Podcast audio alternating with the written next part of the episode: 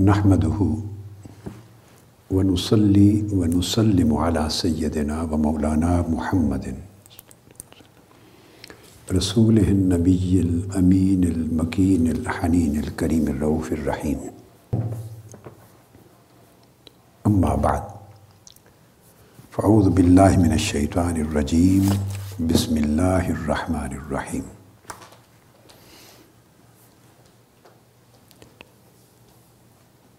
ان الذين قالوا ربنا الله ثم استقاموا تتنزل عليهم الملائكة ألا تخافوا ولا تحزنوا وأبشروا بالجنة التي كنتم توعدون نحن أولياؤكم فی الحیات الدنیا وفی الاخرہ ولکم فیہا ما تشتہی انفسکم ولکم فیہا ما تدعون نزلا من غفور الرحیم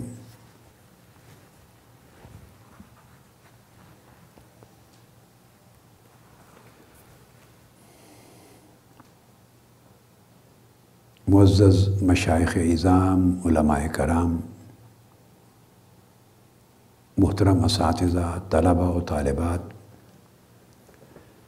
مجالس العلم کے ان حلقات میں شرکت کرنے والے تمام خواتین و حضرات اور دنیا بھر میں ہمارے متعلمین، متعلمات۔ اور مستفیدین اور مستفیدات۔ پچھلی نشست میں اللہ رب العزت کی توفیق کے ساتھ ہم نے اپنی گفتگو الہام کے موضوع پر کی تھی کہ باطنی ذرائع علم میں کیا کیا آتا ہے۔ وہ ذرائع اور وسائط یعنی مینز اور ٹولز کیا ہیں جن سے باطنی طور پہ، روحانی طور پہ انسانوں کو علم حاصل ہوتا ہے یا ہو سکتا ہے۔ اور اللہ تبارک و تعالیٰ ان ذرائع سے انسان کو جنہیں یہ توفیق بخشے اور یہ صلاحیت دے، استعداد دے، جن کا نصیب ایسا فرمائے، ان کے نیک اعمال ان کے اچھے اخلاق اور ان کی ریاضات، مجاہدات، کاوشوں اور کوششوں کے نتیجے میں تو جن کو اس طرح کے علوم حاصل ہوتے ہیں۔ اس کی ایک تفصیلی گفتگو چلی آ رہی ہے جو ہم نے ہوا سے خمسہ سے شروع کی تھی۔ پھر عقل کے جو دماغ کے اندر ذرائع ہیں، علم کے، ان پر گفتگو کی۔ پھر حواس اور دماغ کے علاوہ جو اللہ رب العزت نے انسانی جسم کے اندر مختلف چشمے اور سوتے بنائے ہیں حصول علم کے۔ ان پر بات کی اور ان ذرائع پر جو انسان اپنے من کے اندر اور اندر ہی نہیں صرف بلکہ اپنے جسم کے باہر سے، ماحول سے، سوسائٹی سے، مشاہدے سے، تجربہ سے، سننے سے اور استدلال سے مختلف ذرائع سے وہ علم کلیکٹ کرتا ہے، حاصل کرتا ہے، اس پر گفتگو کی۔ چلتے چلتے ہماری گفتگو پچھلی نشست میں، بلکہ پچھلی چند نشستوں میں باطنی ذرائع علم کے حوالے سے الہام پر ہو رہی ہے۔ اور اس سے آگے ہم نے پھر کشف پر اور علم لدنی کے موضوع پر جانا ہے۔ یہ جو آئے کریمہ میں نے ابھی تلاوت کی ہے، ہماری پچھلی نشست میں گفتگو اسی آیا کریمہ پہ ختم ہوئی تھی۔ اس آیا کریمہ نے ایک ریالٹی کو واضح کیا۔ میں نے جب یہ کہا تھا کہ نفس ایک ایسا محل ہے، ایک ایسی جگہ ہے جہاں الہام اترتا ہے، آتا ہے۔ اور الہام کی میں نے وضاحت کر دی تھی کہ وہ نیک الہام بھی ہوتا ہے اور برا الہام بھی ہوتا ہے۔ اور الہام ایک ایسا علم ہے جو القاع کیا جاتا ہے۔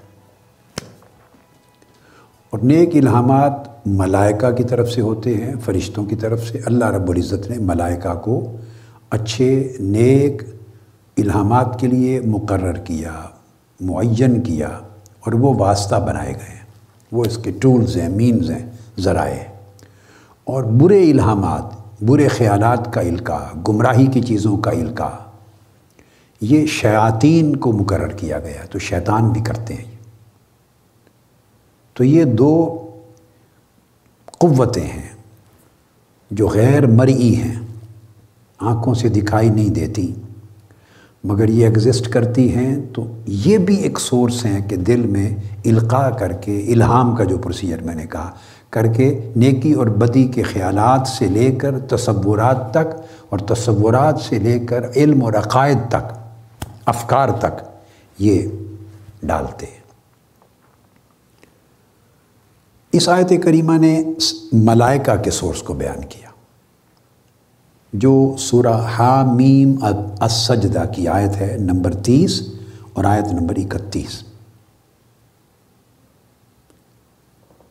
اور اس میں ارشاد فرمایا، بے شک جو لوگ ایمان لائے اور جنہوں نے کہا ہمارا رب اللہ ہے، پھر اس پر استقامت اختیار کی۔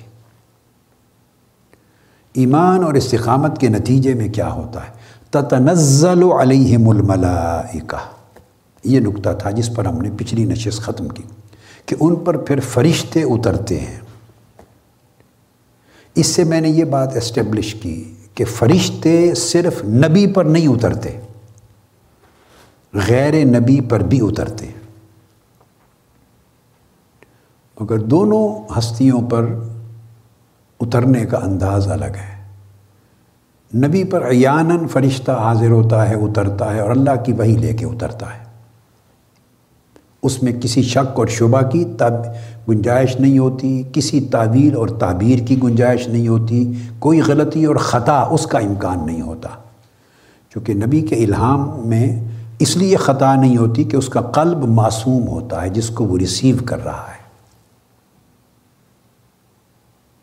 اولیاء کے دل محفوظ ہوتے ہیں، مگر وہ خطا اور غلطی کے امکان سے خالی نہیں ہوتے۔ لہٰذا انہیں اس کی تعبیر میں بھی غلطی ہو سکتی ہے، اس کی تعویل میں بھی غلطی ہو سکتی ہے، اس کے فہم میں بھی غلطی ہو سکتی ہے۔ اس پر گفتگو کریں گے آج۔ اگر ٹائم ملا، میں کچھ آیات کو پہلے بطور دلیل کے بیان کر لینا چاہتا ہوں، پھر میں اس کے فنومینا پر، اس کے پروسیس پر، اس کی نیچر پہ مزید اور تفصیلی روشنی ڈالوں گا۔ ان چیزوں سے آگے بڑھیں گے جو ہم پہلے کئی نشستوں میں بیان کر چکے ہیں۔ تو واضح رہے بعض لوگ یہ خیال کرتے ہیں کہ ملائکہ صرف نبی پر اترتے ہیں۔ نہیں، یہ کم علمی ہے، جہالت ہے، بے خبری ہے۔ اور بدقسمتی یہ ہے کہ لوگ اپنے ذہن کے خیال کو علم تصور کر لیتے للت القدر کے لیے بھی عام مومن کے لیے کہا گیا ہے۔ اعوذ باللہ من الشیطان الرجیم۔ انا انزلناہ فی لیلت القدر۔ اس کو آپ پڑھتے جائیے تو آخر پہ آتا ہے، تنزل الملائکت والروح۔ یہ مومنین کے لیے، عام مومن کے لیے، نبی کے لیے نہیں ہے۔ حضور کی امت کے لیے صلی اللہ علیہ وسلم۔ اس پر ملائکہ اترتے ہیں، حتیٰ کہ روح الامین، جبرائیل امین بھی اترتے ہیں۔ آگے حدیث میں آتا ہے کہ اگر شب قدر کی گھڑی کی ہوئی پالے تو ملائکہ مسافہ بھی کرتے ہیں۔ بہت سی حدیث سیاح میں آتا ہے کہ اگر آدمی اللہ کے، اس کا قلب اللہ کے ذکر پر قائم ہو جائے اور ہر وقت اللہ کی حضوری میں رہے، اس کا دل۔ یعنی اس کے ذکر سے غافل نہ ہو۔ اور اللہ کی طرف متوجہ رہے۔ اگر ہمہ وقت اس کا دل اللہ کے ذکر میں شاغل ہو جائے، تو آقا علیہ السلام السلام نے فرمایا، اگر تم اس پر استقامت تمہارے دل کو نصیب ہو جائے، تو ایسا بھی ہو سکتا ہے کہ تم رستوں میں چلو اور فرشتے تمہارے راستوں کے دائیں بائیں کھڑے ہوں تم سے مسافہ کرنے کے لیے۔ یعنی یہ بھی امکان ہے۔ مومن سوتا ہے تو فرشتے اترتے ہیں، اس کے سرحانے پائنتی کی طرف اس کی حفاظت کرتے ہیں، اس کے لیے دعائیں کرتے ہیں۔ ہزاروں شکلیں ہیں کہ ملائکہ مومنین پر اترتے ہیں۔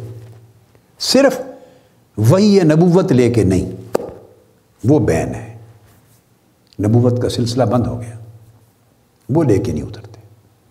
بشارات کے ساتھ اترتے ہیں، نیک خیالات کے ساتھ اترتے ہیں، ہدایت لے کے اترتے ہیں، نیک پیغامات کے ساتھ، نیک القاعات کے ساتھ، نیک الہامات کے ساتھ۔ اور بہت سارے سورسز ہیں جو چشمے ہدایت اور علم کے کھلتے ہیں۔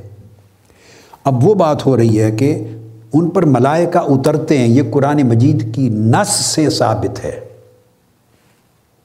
اور کلام کرتے ہیں اور کہتے ہیں کہ اے مومن، اے صاحب استقامت مومن اور مومنین اللہ پر ایمان لانے کے بعد اس ایمان پر جم جانے والے، استقامت اختیار کر لینے والے، نہ اللہ کو کبھی بھولنے والے، نہ پھسلنے والے اس کی راہ سے۔ تمہارے لیے خوشخبری ہے کبھی خوف زدہ نہ ہونا، غم نہ کرنا۔ جنت کی خوشخبری ہے جس کا وعدہ کیا گیا ہے۔ اور اپنی طرف سے کہتے ہیں کہ ہم دنیا میں بھی اور آخرت میں بھی تمہارے ساتھی ہیں، تمہارے دوست ہیں، مددگار ہیں۔ اور پھر جنت کے احوال کی خوشخبریاں دیتے ہیں۔ یہ خوشخبریاں مختلف شکلوں میں اترتی ہیں۔ یہاں میں آگے چل کے بیان کرتا ہوں۔ اس کا انحصار ہر مختلف مرتبے کے آدمی کو خوشخبری، فرشتوں کا القاع، فرشتوں کا الہام، فرشتوں کا خطاب، الگ الگ صورت میں الگ الگ شکل میں ہوتا ہے۔ اور یہ ذہن میں رکھ لیں کہ یہ سارے القاعات اور الہامات الفاظ اور حروف کی شکل میں نہیں ہوتے۔ معنی کی صورت میں اترتے ہیں یہ الہامات۔ اور معنی کی صورت میں اترتے ہیں یا یہ عالم مثال کی شکل میں اترتے ہیں۔ جس کو پھر آدمی تعبیر کرتا ہے، اس کی تعویل کرتا ہے، یہاں کسی کے اندر اگر ادراک کی صلاحیت اتنی کامل اور معرفت کی نہ ہو تو وہ غلطی کر سکتا ہے۔ اور آگے چل کے میں بیان کروں گا کہ کبھی بعض لوگوں کو اس مقام پر ہوتے ہیں کہ الہام ہو رہا ہے، مگر وہ اتنی کیفیت عیاں ہوتی ہے کہ وہ اس کو الفاظ سمجھ بیٹھتے ہیں۔ بعض کا تو سمجھتے ہیں کہ یہ مجھے کہا گیا ہے، یہ الفاظ میں نے سنے ہیں۔ وہ جو الفاظ کا سننا جو آدمی کہتا ہے، وہ دراصل سنا نہیں ہوتا۔ ہوتا وہ مثالی شکل میں الہام ہے۔ میٹافوریکل شیپ میں فگوریٹو سینس میں معنی کی شکل میں الہام ہوتا ہے، مگر وہ اتنا عیاں اور نمایاں ہوتا ہے کہ وہ بندہ فرق نہیں کر سکتا کہ یہ معنی اترا ہے یا لفظ اترا ہے، وہ حروف الفاظ اور صوت، الفاظ اور آواز کی طرف اس کا ذہن کر لیتا ہے۔ یہ اس کا اپنا داف اس کے قلب کی صلاحیت اور فہم کی استعداد میں کمزوری ہوتی ہے۔ اگر اس مرتبے سے بھی وہ بلند ہو جائے تو وہ امتیاز کر لیتا ہے کہ یہ الفاظ اور حروف نہیں تھے، صوت یعنی آواز نہیں تھی بلکہ معانی تھے۔ اور عالم مثال کی چیزیں تھیں۔ اس کو میں آگے چل کے سمجھاتا ہوں۔ مگر یہ الہام ہوتا ہے۔ اب قرآن مجید کے کچھ مقامات اور دیکھ لیتے ہیں اس میں۔ اور پھر اس کے پروسیس کی طرف آگے آتے ہیں۔ سورہ زخرف، یہ پچیسواں پارہ ہے، اس کی آیت نمبر چھتیس کو دیکھیے۔ چھتیس میں۔ جیسے یہ ملائکہ کا ذکر کیا نا، اس طرح شیاطین بھی یاد رکھ لیں، دلوں میں القاع کرتے۔ تو ایول اسپرٹس بھی ہیں، ایول قوتیں بھی ہیں، شیاطین الجن والانس۔ وہ بھی غلط تصورات، غلط خیالات، غلط عقائد، غلط افکار، غلط ارادے، غلط ہمتیں، غلط حواجس یعنی بہت سارے سٹیجز ہیں۔ اور غلط خواتر گریجولی وہ بھی القاع کرتے ہیں، ڈالتے ہیں اور بندے کو الٹیمیٹلی غلط راہ پہ لگاتے ہیں، غلط عقیدے پہ ڈالتے ہیں، غلط فکر و تصور میں ڈالتے ہیں، بہکاتے ہیں۔ یہ اس کے علاوہ ہے جو انسان اپنی سوسائٹی میں نرچرنگ کے دوران اپنی سوشل انوائرمنٹ سے غلطیاں، غلط ماحول لے کے بیکتا گمراہ ہوتا ہے، وہ ایک اضافی چیز ہے، وہ دنیا ہے۔ اس کو ہم ان ٹوٹیلٹی دنیا کا لفظ دیتے ہیں۔ جو اسکول سے خرابیاں لیتا ہے، جو ٹی وی سے خرابیاں لیتا ہے، گلی کوچے اور بازار سے لیتا ہے، اپنی گرد و نواح سے لیتا ہے، اپنے دوستوں سے، اپنی کمپنی سے لیتا ہے، یہ ایک الگ سورس ہے جہاں سے بگڑتا ہے ایک بندہ یا بگڑتی ہے کوئی بچی۔ یہ ایک الگ سورس ہے، یہ دنیا کے ذہل میں آتا ہے۔ پھر نفس ہے ایک، جس کا ہم تذکرہ پچھلی نشست میں بڑی تفصیل سے کر چکے ہیں۔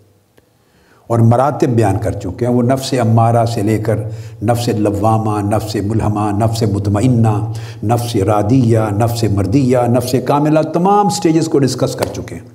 تو ایک سورس نفس امارہ بھی ہے جو برائی کی طرف امر دیتا ہے اور وہ بھی القاع کرتا ہے۔ ہم نفس کی اس گمراہ کرنے کی صلاحیت اور بہکانے کی صلاحیت اور دنیا کی گمراہ کرنے کی صلاحیت، ان سورسز کی بات نہیں کر رہے۔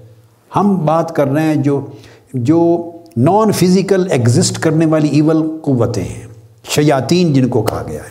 اب اس کے لیے قرآن مجید نے کہا، آیت نمبر چھتیس میں فرمایا، ومن یعش عن ذکر الرحمن، نقید لہو شیطان فہو لہو قرین۔ اور جو شخص خدا رحمان کی یاد سے صرف نظر کر لے، تو اس کے لیے ایک شیطان مسلط کر دیا جاتا ہے اور وہ اس کا بالکل ساتھی بن کے اس کے ساتھ جڑ جاتا ہے۔ سوتے، جاگتے، اٹھتے، بیٹھتے، چلتے، پھرتے وہ اس کے ساتھ رہتا ہے۔ اور وہ کیوں رہتا ہے؟ وہ اس کے اندر اپنا جھوٹے خیالات، جھوٹے تصورات، جھوٹے افکار، جھوٹا علم، جھوٹا عقیدہ القاع کرتا، الہام کرتا رہتا ہے۔ وہ نفسم بما صواہا فلحمہ فجورہا و تقواہا۔ وہ اس کے اندر فجور کا علم اور یہ خیال یا تصور یا رغبت ڈالتا رہتا۔ شیطان مسلط کر دیا جاتا۔ اب یہاں ذہن میں رکھ لیں، یہاں کوئی بندہ اللہ کو ذمہ دار نہیں ٹھہرا سکتا، برات نہیں کر سکتا، تقدیر کو نہیں گھسیڑ سکتا یہاں درمیان میں کہ پھر میرے تو مقدر ایسا ہے۔ نہیں ہے۔ اللہ پاک نے کلیئر کٹ کہا وہ میں یاشوان ذکر الرحمان یہ بندہ خود اڈاپٹ کرتا ہے، نیکی کا راستہ یا بدی کا راستہ؟ اللہ پاک نے فرمایا فادئی نا نجدین ہم نے دونوں راستے اس کو دکھا دیے ہیں۔ خیر کا راہ بھی، شر کی راہ بھی۔ اور اس کے اندر صلاحیت رکھ دی ہے، استعداد رکھ دی ہے، اس کو عقل دے دی ہے۔ اچھے برے میں تمیز کرنے کی عقلی صلاحیت دے دی ہے۔ کس بات کا انجام کیا ہوگا، کس کا انجام کیا ہوگا، یہ اچھی سوجھ بوجھ اس کو دے دی ہے، اس کو اختیار دے دیا ہے۔ کسب کی قوت دے دی ہے، سمجھنے، فہم کی قوت دے دی ہے، فیصلہ کرنے کی قوت دے دی ہے، اس کو امپلیمنٹ کرنے کی قوت دے دی ہے so is responsible for all of his acts تو ہوتا کیا ہے؟ اللہ پاک نے فرمایا، جو شخص خود اپنی مرضی سے، اپنی فری ول سے فری کانسنٹ سے فری چوائس سے خود اللہ کا اللہ کو بھول جانا چوز کرتا ہے۔ اللہ کو بھول جاتا ہے۔ اور دنیا کی رغبت کو اہمیت دیتا ہے۔ نفس کی شاوتوں کو اہمیت دیتا ہے، عیاشیوں کو اہمیت دیتا ہے، گناہوں کی جو جھوٹی لذت ہے، اس کو اہمیت دیتا ہے۔ اور اللہ کے ذکر کی لذت کی طرف نہیں جاتا، عبادت کی طرف نہیں جاتا، فرائض کی ادائیگی کی طرف نہیں جاتا، واجبات کی ادائیگی کی طرف نہیں جاتا، نیکیوں کی طرف نہیں جاتا۔ یا دنیا کو ترجیح دیتا ہے جس میں رہ رہا ہے، چار روزہ سکون کو، لذت کو اور آخرت کو بھول جاتا ہے۔ اللہ کے وعدے پر یقین نہیں کرتا۔ شیطان دنیا کا وعدہ دلاتا ہے، اس پر یقین کرتا ہے۔ تو بندہ خود اڈاپٹ کرتا ہے۔ اس لیے رسپانسبل ٹھہرایا گیا ہے۔ اس لیے اس کے لیے جزا بھی ہے اور سزا بھی اگر اس کی فری ول فری کانسنٹ اور اس کا فریڈم آف چوائس نہ ہو اس میں اور فریڈم آف ایکشن نہ ہو، تو نہ اسے سزا دینا جائز ہوگا اور نہ اسے جزا دینا جائز ہوگا۔ تو اللہ کی ذات ناجائز نہیں کرتی۔ اس کو فریڈم دی ہے چوائس کی۔ تو فرمایا، جو شخص اللہ کی یاد سے خود صرف نظر کر لے سٹیپ خود اٹھائے گا، اللہ کی یاد سے منہ موڑ لے گا، اللہ کی یاد سے غافل ہو جائے گا، بری راہ پہ چل پڑے گا۔ تو جو خود اس راہ پہ چل پڑتا ہے، اپنا غلط راستہ خود چوز کرتا ہے۔ اس میں اللہ پاک اور اللہ کی قدرت دخل اندازی نہیں فرماتی۔ یہ بندے کو اختیار دے رکھا ہے۔ تو وہ اپنے برے اعمال اور اپنے کسب کے نتیجے میں، پھر اس کا رزلٹ تو ہوگا نا، ایک آدمی اگر بے احتیاطی کی گندی خوراک کھا رہا ہے، تو صاف ظاہر ہے پھر اس کے نتیجے میں انفیکشن تو آئے گی نا۔ تو یہ تو نہیں کہہ سکتا کہ بیماری میرے مقدر میں لکھی ہوئی تھی۔ یہ کیا مقدر ہے؟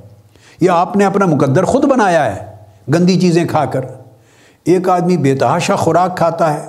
بے تحاشا خوراک کھاتا ہے، فیٹی چیزیں کھاتا ہے، کاربوہائیڈریٹس کھاتا ہے اور گھی کی چیزیں کھاتا ہے، تیل کھاتا ہے، مٹھائی کھاتا ہے کھام میٹھا اور چینی کھاتا ہے اور خوب چاول، بریانیاں کھاتا ہے، گوشت کھاتا چلا جاتا ہے، اسی لمٹ کوئی نہیں۔ تو موٹا تو ہوگا۔ موٹا ہوتا چلا جائے گا، اس کی فیٹ بڑھے گی اور فیٹ بڑھنے کے ساتھ اس کی کولیسٹرول بڑھے گی۔ بڑھتے بڑھتے پھر ایکسرسائز نہیں کرتا تو الٹیمیٹلی پھر وہ نتیجہ تو ہوگا بلڈ پریشر بھی ہوگا اس کا، اس کو ہارٹ اٹیک بھی ہوگا اور اس کی اور بھی پچاس مسائل پیدا ہوں گے۔ اگر وہ کہے گی یہ ساری مرضیں میرے ہی مقدر میں تھی تو اس کا مقدر وہ خود لکھنے والا ہے، اپنا مقدر خود لکھ رہا ہے کہ اس نے ہیلدی فوڈز نہیں کھائے۔ اب ہمارے گھروں میں کھانے پکتے ہیں، ہماری بہنیں بیٹھی ہیں، وہ انجوائے کریں گی، وہ ہنسیں گی بھی۔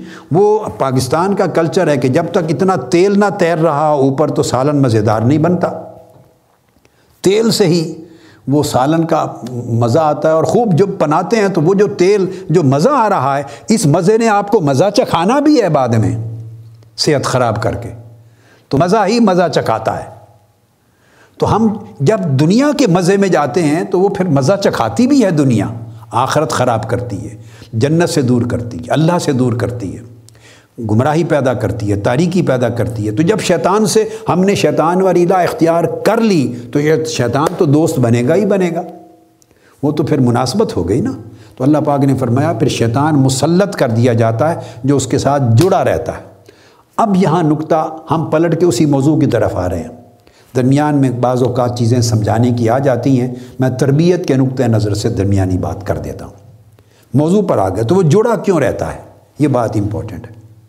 اگر وہ کچھ نہیں کرتا، اس نے القاع کچھ نہیں کرنا، اس کے دل میں اس کو سجانا کچھ نہیں، اس کے اندر الہام نہیں کرنا، اس کو بہکانے کی کوئی صلاحیت اس کے اندر نہیں ہے، کچھ اس کے اندر انکلکیٹ نہیں کرنا انجیکٹ نہیں کرنا، اس کے اندر کچھ ڈالنا نہیں، تو اس کے ساتھ جڑے رہنے کا کیا مطلب ہے؟ اب قرآن کی نس سے تو آپ انکار کر ہی نہیں سکتے نا۔ اس کا مطلب ہے وہ ساتھ رہ کے ہر وقت اس کو بگاڑنے کا اہتمام کرتا ہے۔ تو آپ نے دیکھا اور پھر شیطان جب اس کو غلط علم دیتے ہیں، غلط فکر دیتے ہیں، غلط تصور دیتے ہیں، تو بندہ کیا سمجھتا ہے؟ ان من یسدون من السبیل۔ دراصل وہ ہدایت کی راہ سے شیطان ان کو ہٹا رہے ہیں، ہٹا دیتے ہیں۔ وہ یہ صبون انہم محتدون اور ہدایت کی راہ سے ہٹا ہوا گمراہ شخص یہ سمجھتا ہے کہ دراصل وہ ہدایت یافتہ ہے، دوسرے گمراہ ہے۔ یہ بھی شیطان کا چیت، ہیلا ہے۔ یہ اس کی کاریگری ہے۔ اگر وہ جس کو بہکایا ہے، تو وہ بہکا ہوا اگر یہ سمجھنے لگے کہ میں بہک گیا ہوں، گمراہ ہو گیا ہوں، تو شیطان کی کاریگری کیا ہوئی؟ وہ شیطان کا تو ایجنڈا ہی ختم ہو جاتا ہے۔ اگر اس کو بہکے ہوئے کو، گمراہ آدمی کو یہ بھی پتہ ہو کہ میں گمراہ ہوں، تو وہ تو فوری بھائی اپنی اصلاح کر لے گا۔ وہ گمراہی سے طائب ہوگا، کسی کے پاس چلا جائے گا، رہنمائی لے لے گا۔ یہی تو اس کی کاریگری ہے، اس کی مہارت ہے کہ وہ گمراہ کرتا ہے اور گمراہ شخص سمجھتا ہے کہ میں ہدایت پر ہوں، میں سیدھی راہ پر ہوں۔ دوسرے مجھے غلط کہنے والے وہ گمراہ ہے وہ غلط راہ پر ہے یہ اس کی کاریگری ہے۔ تو یہ قرآن مجید نے پھر بیان کر دی، تو اس سے مراد یہ کہ اس طرح یہ لوگ شیطان جو ہیں وہ گمراہ کرتے ہیں اور خیالات ڈالتے ہیں۔ پھر قرآن مجید نے کہا، سورہ شعراء انیسویں پارے میں سورہ شعراء اور آیت نمبر دو سو اکیس اور دو سو بائیس۔ پھر آگے دو سو ستائیس لیں گے۔ اس میں بھی وہی مضمون فرمایا حل انب اکم علا من تنزل الشیاطین اب دیکھیں نا کتنی پیاری بات۔ سب سے پہلی جو آیت ہم نے پڑھی، سورہ حامیم السجدہ کی آیت نمبر تیس، اس میں تھا، ان الذین قالوا ربنا اللہ ثم مستقام تتنزل علیہم الملائکہ۔ جو لوگ ایمان پر قائم رہتے ہیں استقامت اختیار کرتے ہیں، اللہ سے جڑ جاتے ہیں، ان پر ملائکہ اترتے ہیں۔ اس لفظ کو ذہن میں رکھ لیں۔ صاحبان استقامت مومنین پر اللہ پاک کی پھر غیبی امداد اترتی ہے، ملائکہ اترتے ہیں اور ملائکہ اس کو اسپریچل سپورٹ دیتے ہیں گائیڈنس دیتے ہیں۔ اب اس کے مقابلے میں دوسری جگہ، سورہ شعراء آیت نمبر دو سو اکیس۔ اور دو سو بائیس۔ اس میں اللہ رب العزت فرماتے ہیں، کیا میں تمہیں بتاؤں کہ شیاطین کس پر اترتے ہیں؟ دیکھو، وہاں تھا کہ ملائکہ کس پر اترتے ہیں؟ فرمایا، صاحب استقامت مومن پر اترتے ہیں۔ اب فرمایا حل انبی حکم علا من تنزل الشیاطین۔ کیا میں تمہیں بتاؤں ان لوگوں کا کہ شیاطین کس پر اترتے ہیں؟ تنزل علا کل افاکن اثیم فرمایا، ہر جھوٹے بہتان تراز پر اور ہر گناہ گار نافرمان پر اترتے۔ اب آپ نے دیکھا، یوں تو نہ کسی کو فرشتے بھی اترتے نظر آتے ہیں نہ شیطان بھی اترتے نظر آتے۔ ہیں بھائی، وہ ویزیبل چیزیں نہیں ہیں۔ نفس بھی ویزیبل نہیں ہے۔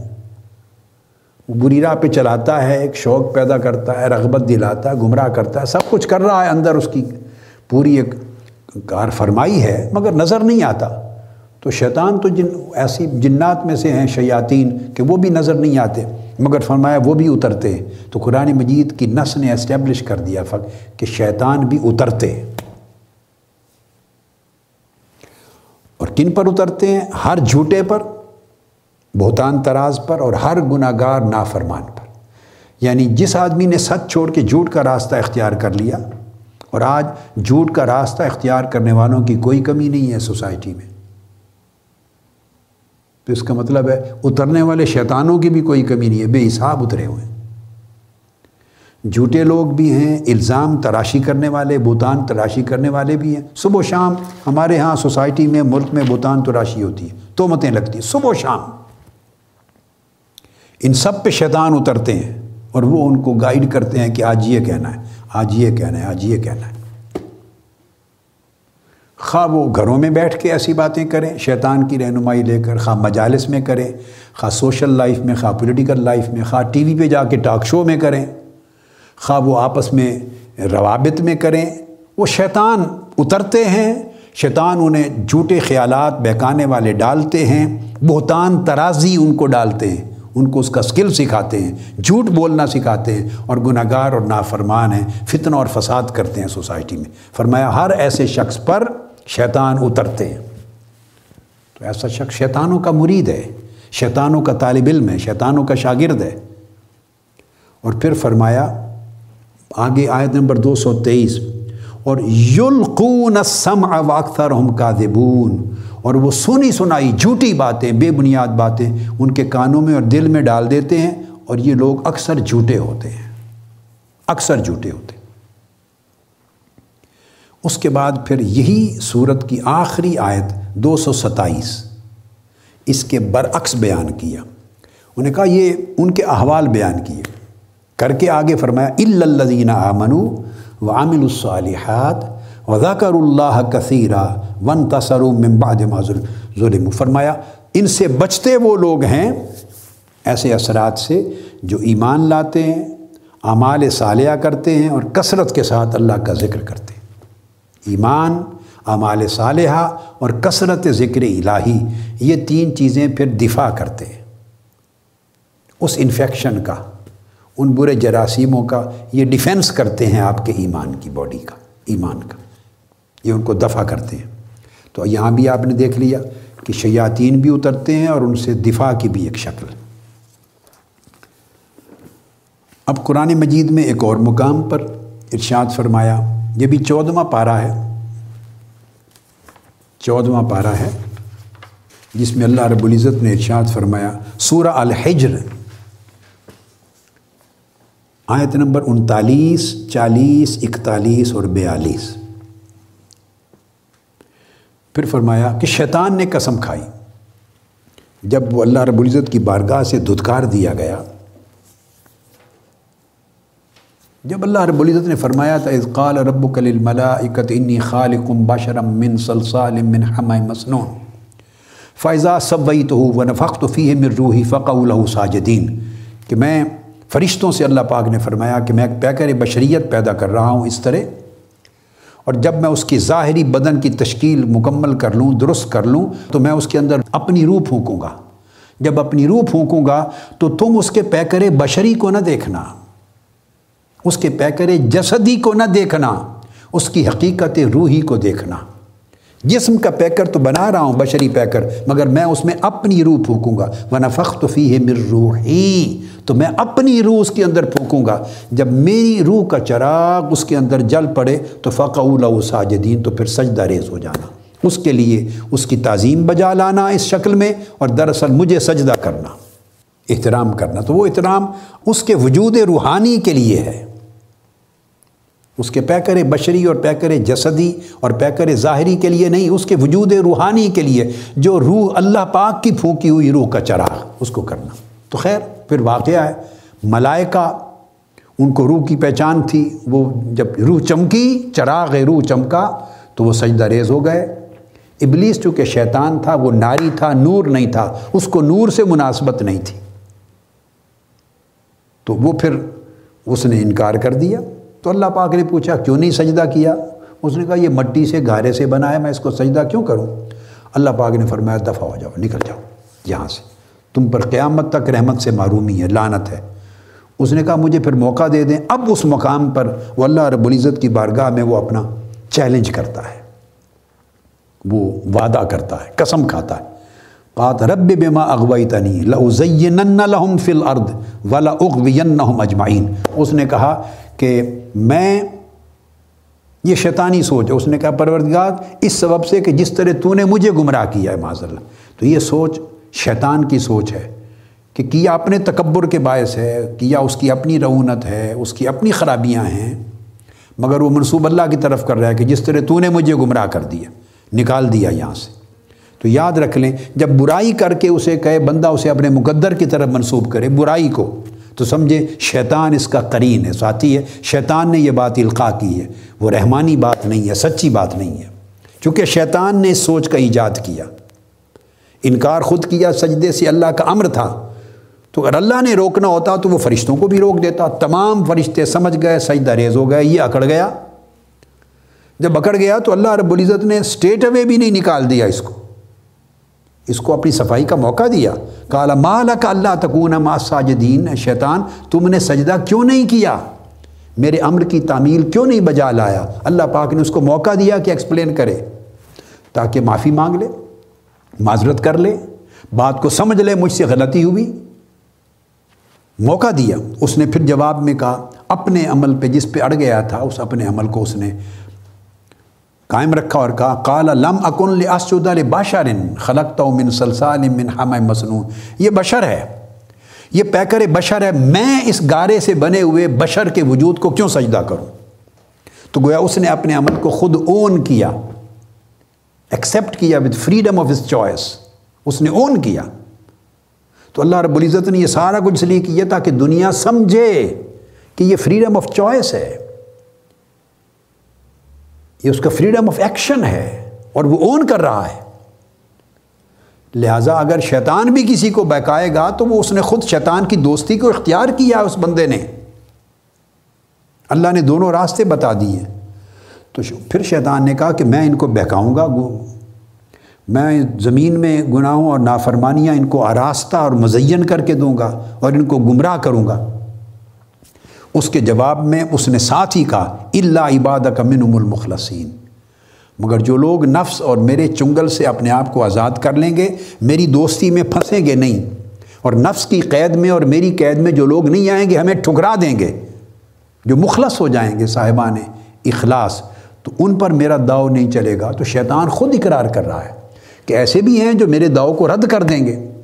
تو گویا دونوں قوت رد تبھی کریں گے نا کہ ان کے اندر ایک نیکی کی ایک نیکی کی اسپرٹ بھی جاگی ہوئی ہے اور نیکی کو سپورٹ کرنے والے بھی ہیں، نیکی کے لیے فہم بھی ہے، نیکی کے لیے اندر ایک رغبت بھی ہے۔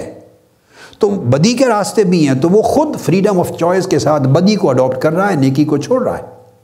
اس لیے اس نے خود کہا اللہ عباد کا من المخلصین ہر ایک پر میں داؤ ہر ایک پہ چلاؤں گا، حملہ ہر ایک پہ کروں گا، گمراہ کرنے کی کوشش ہر ایک کو پر کروں گا، اور دنیا کے سارے گناہ نافرمانیاں، مزین، آراستہ اور دل کو پسندیدہ ہر ایک کو بنا کے دکھاؤں گا، حملہ ہر ایک پہ کروں گا، لیکن اس نے خود کہا، ہر کوئی میرے داؤ میں آئے گا نہیں۔ جو اپنے آپ کو اپنے نفس کی اور میری قید سے آزاد کر لینے والے ہیں، ان پر میرا داؤ نہیں چلے گا۔ اس پر پھر اللہ رب العزت نے ری کنفرم کیا۔ فرمایا آگے، ان عبادی لئی صلاح علیہم سلطان شیطان تم نے صحیح قرار کیا ہے۔ ابلیس، جو میرے اخلاص یافتہ بندے ہیں، ان پر تیرا کوئی زور نہیں چل سکتا۔ کوئی زور نہیں چلے گا۔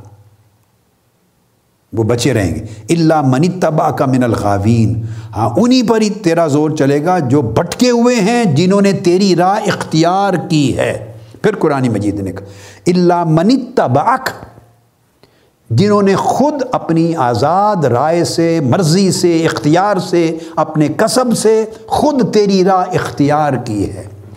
اللہ منی تبا کا من الغاوین۔ جنہوں نے خود اس ٹرینڈ کو پر ترجیح دی ہے، جن کی خواہشات انہیں اس راہ پر لے آئی ہیں۔ جنہوں نے تیری راہ کو اختیار کیا ہے، وہ عارضی لذتوں کو جنہوں نے ترجیح دی ہے، انہی پر تیرا داؤ چلے گا اور وہ بیک جائیں گے اور ان کے لیے اور لوگوں کے لیے جنت ہے۔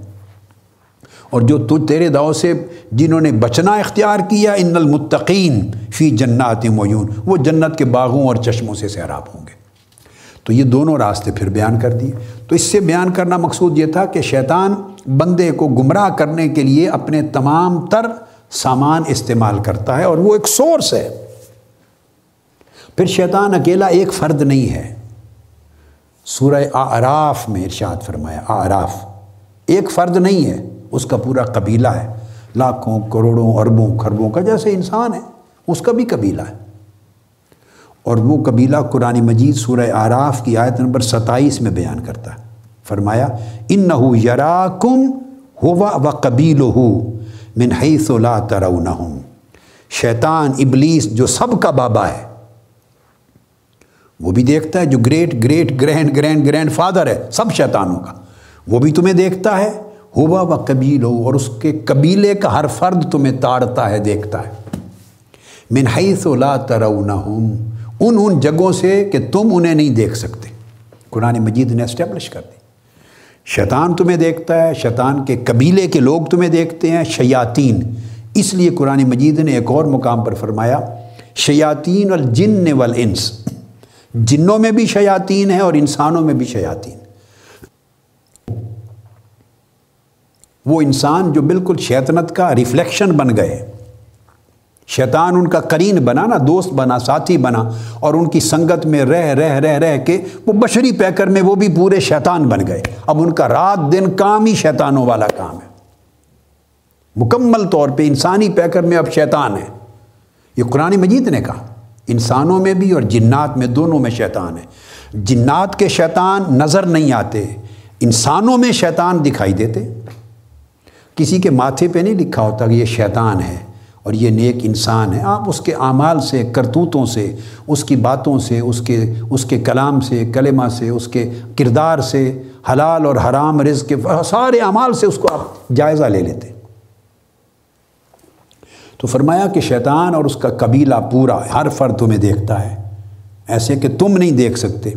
فرمایا، انا جعلنا شیاطین اولیاء الزین لا یؤمنون جو لوگ ایمان نہیں رکھتے یا ایمان زبان کی حد تک اقرار تصدیق کر کے ایمان کا سودا انہوں نے نہیں رکھا، ایمان کی راہ پہ نہیں چلے، ایمان کو پس پش ڈال دیا ہے عمل زندگی میں اور بری راہ پہ، کفر جیسی راہ پہ چل پڑے ہیں۔ تو فرمایا، ہم نے شیطانوں کو ان کا ولی بنا دیا ہے۔ تو یہاں یہ واضح کیا کہ شیطان بھی اولیاء بن جاتے ہیں ان لوگوں کے اولیاء بن جاتے ہیں یعنی ولی، سرپرست اور مددگار اور رہنما۔ اولیاء میں ولی، رہنما، سرپرست، مددگار، گائیڈ۔ شیطان ان کے گائیڈ بن جاتے ہیں، سرپرست بن جاتے ہیں۔ ولی جب نکاح کرتے ہیں تو ولی مقرر کرتے ہیں نا، سرپرست۔ جو قدم قدم پہ سرپرستی کرتے ہیں شیطان، ان لوگوں کے جو ایمان کو پس پشت رکھ دیتے ہیں، پیچھے رکھ دیتے ہیں ایمان کو۔ تو شیطان ان کو سنبھال لیتے ہیں۔ ایک جگہ فرمایا کرین یعنی بالکل جڑ جاتے ہیں، ساتھی بن جاتے ہیں۔ اور یہاں اس سے آگے بڑھ جاتا ہے تعلق۔ کرین سے تعلق آگے بڑھ کے پھر ان کا سرپرست بن جاتے ہیں شاید ان کے اولیاء بن جاتے ہیں، ان کے وارث بن جاتے ہیں۔ پراپر ان کے گائیڈ اور ان کے ٹیچر بن جاتے ہیں۔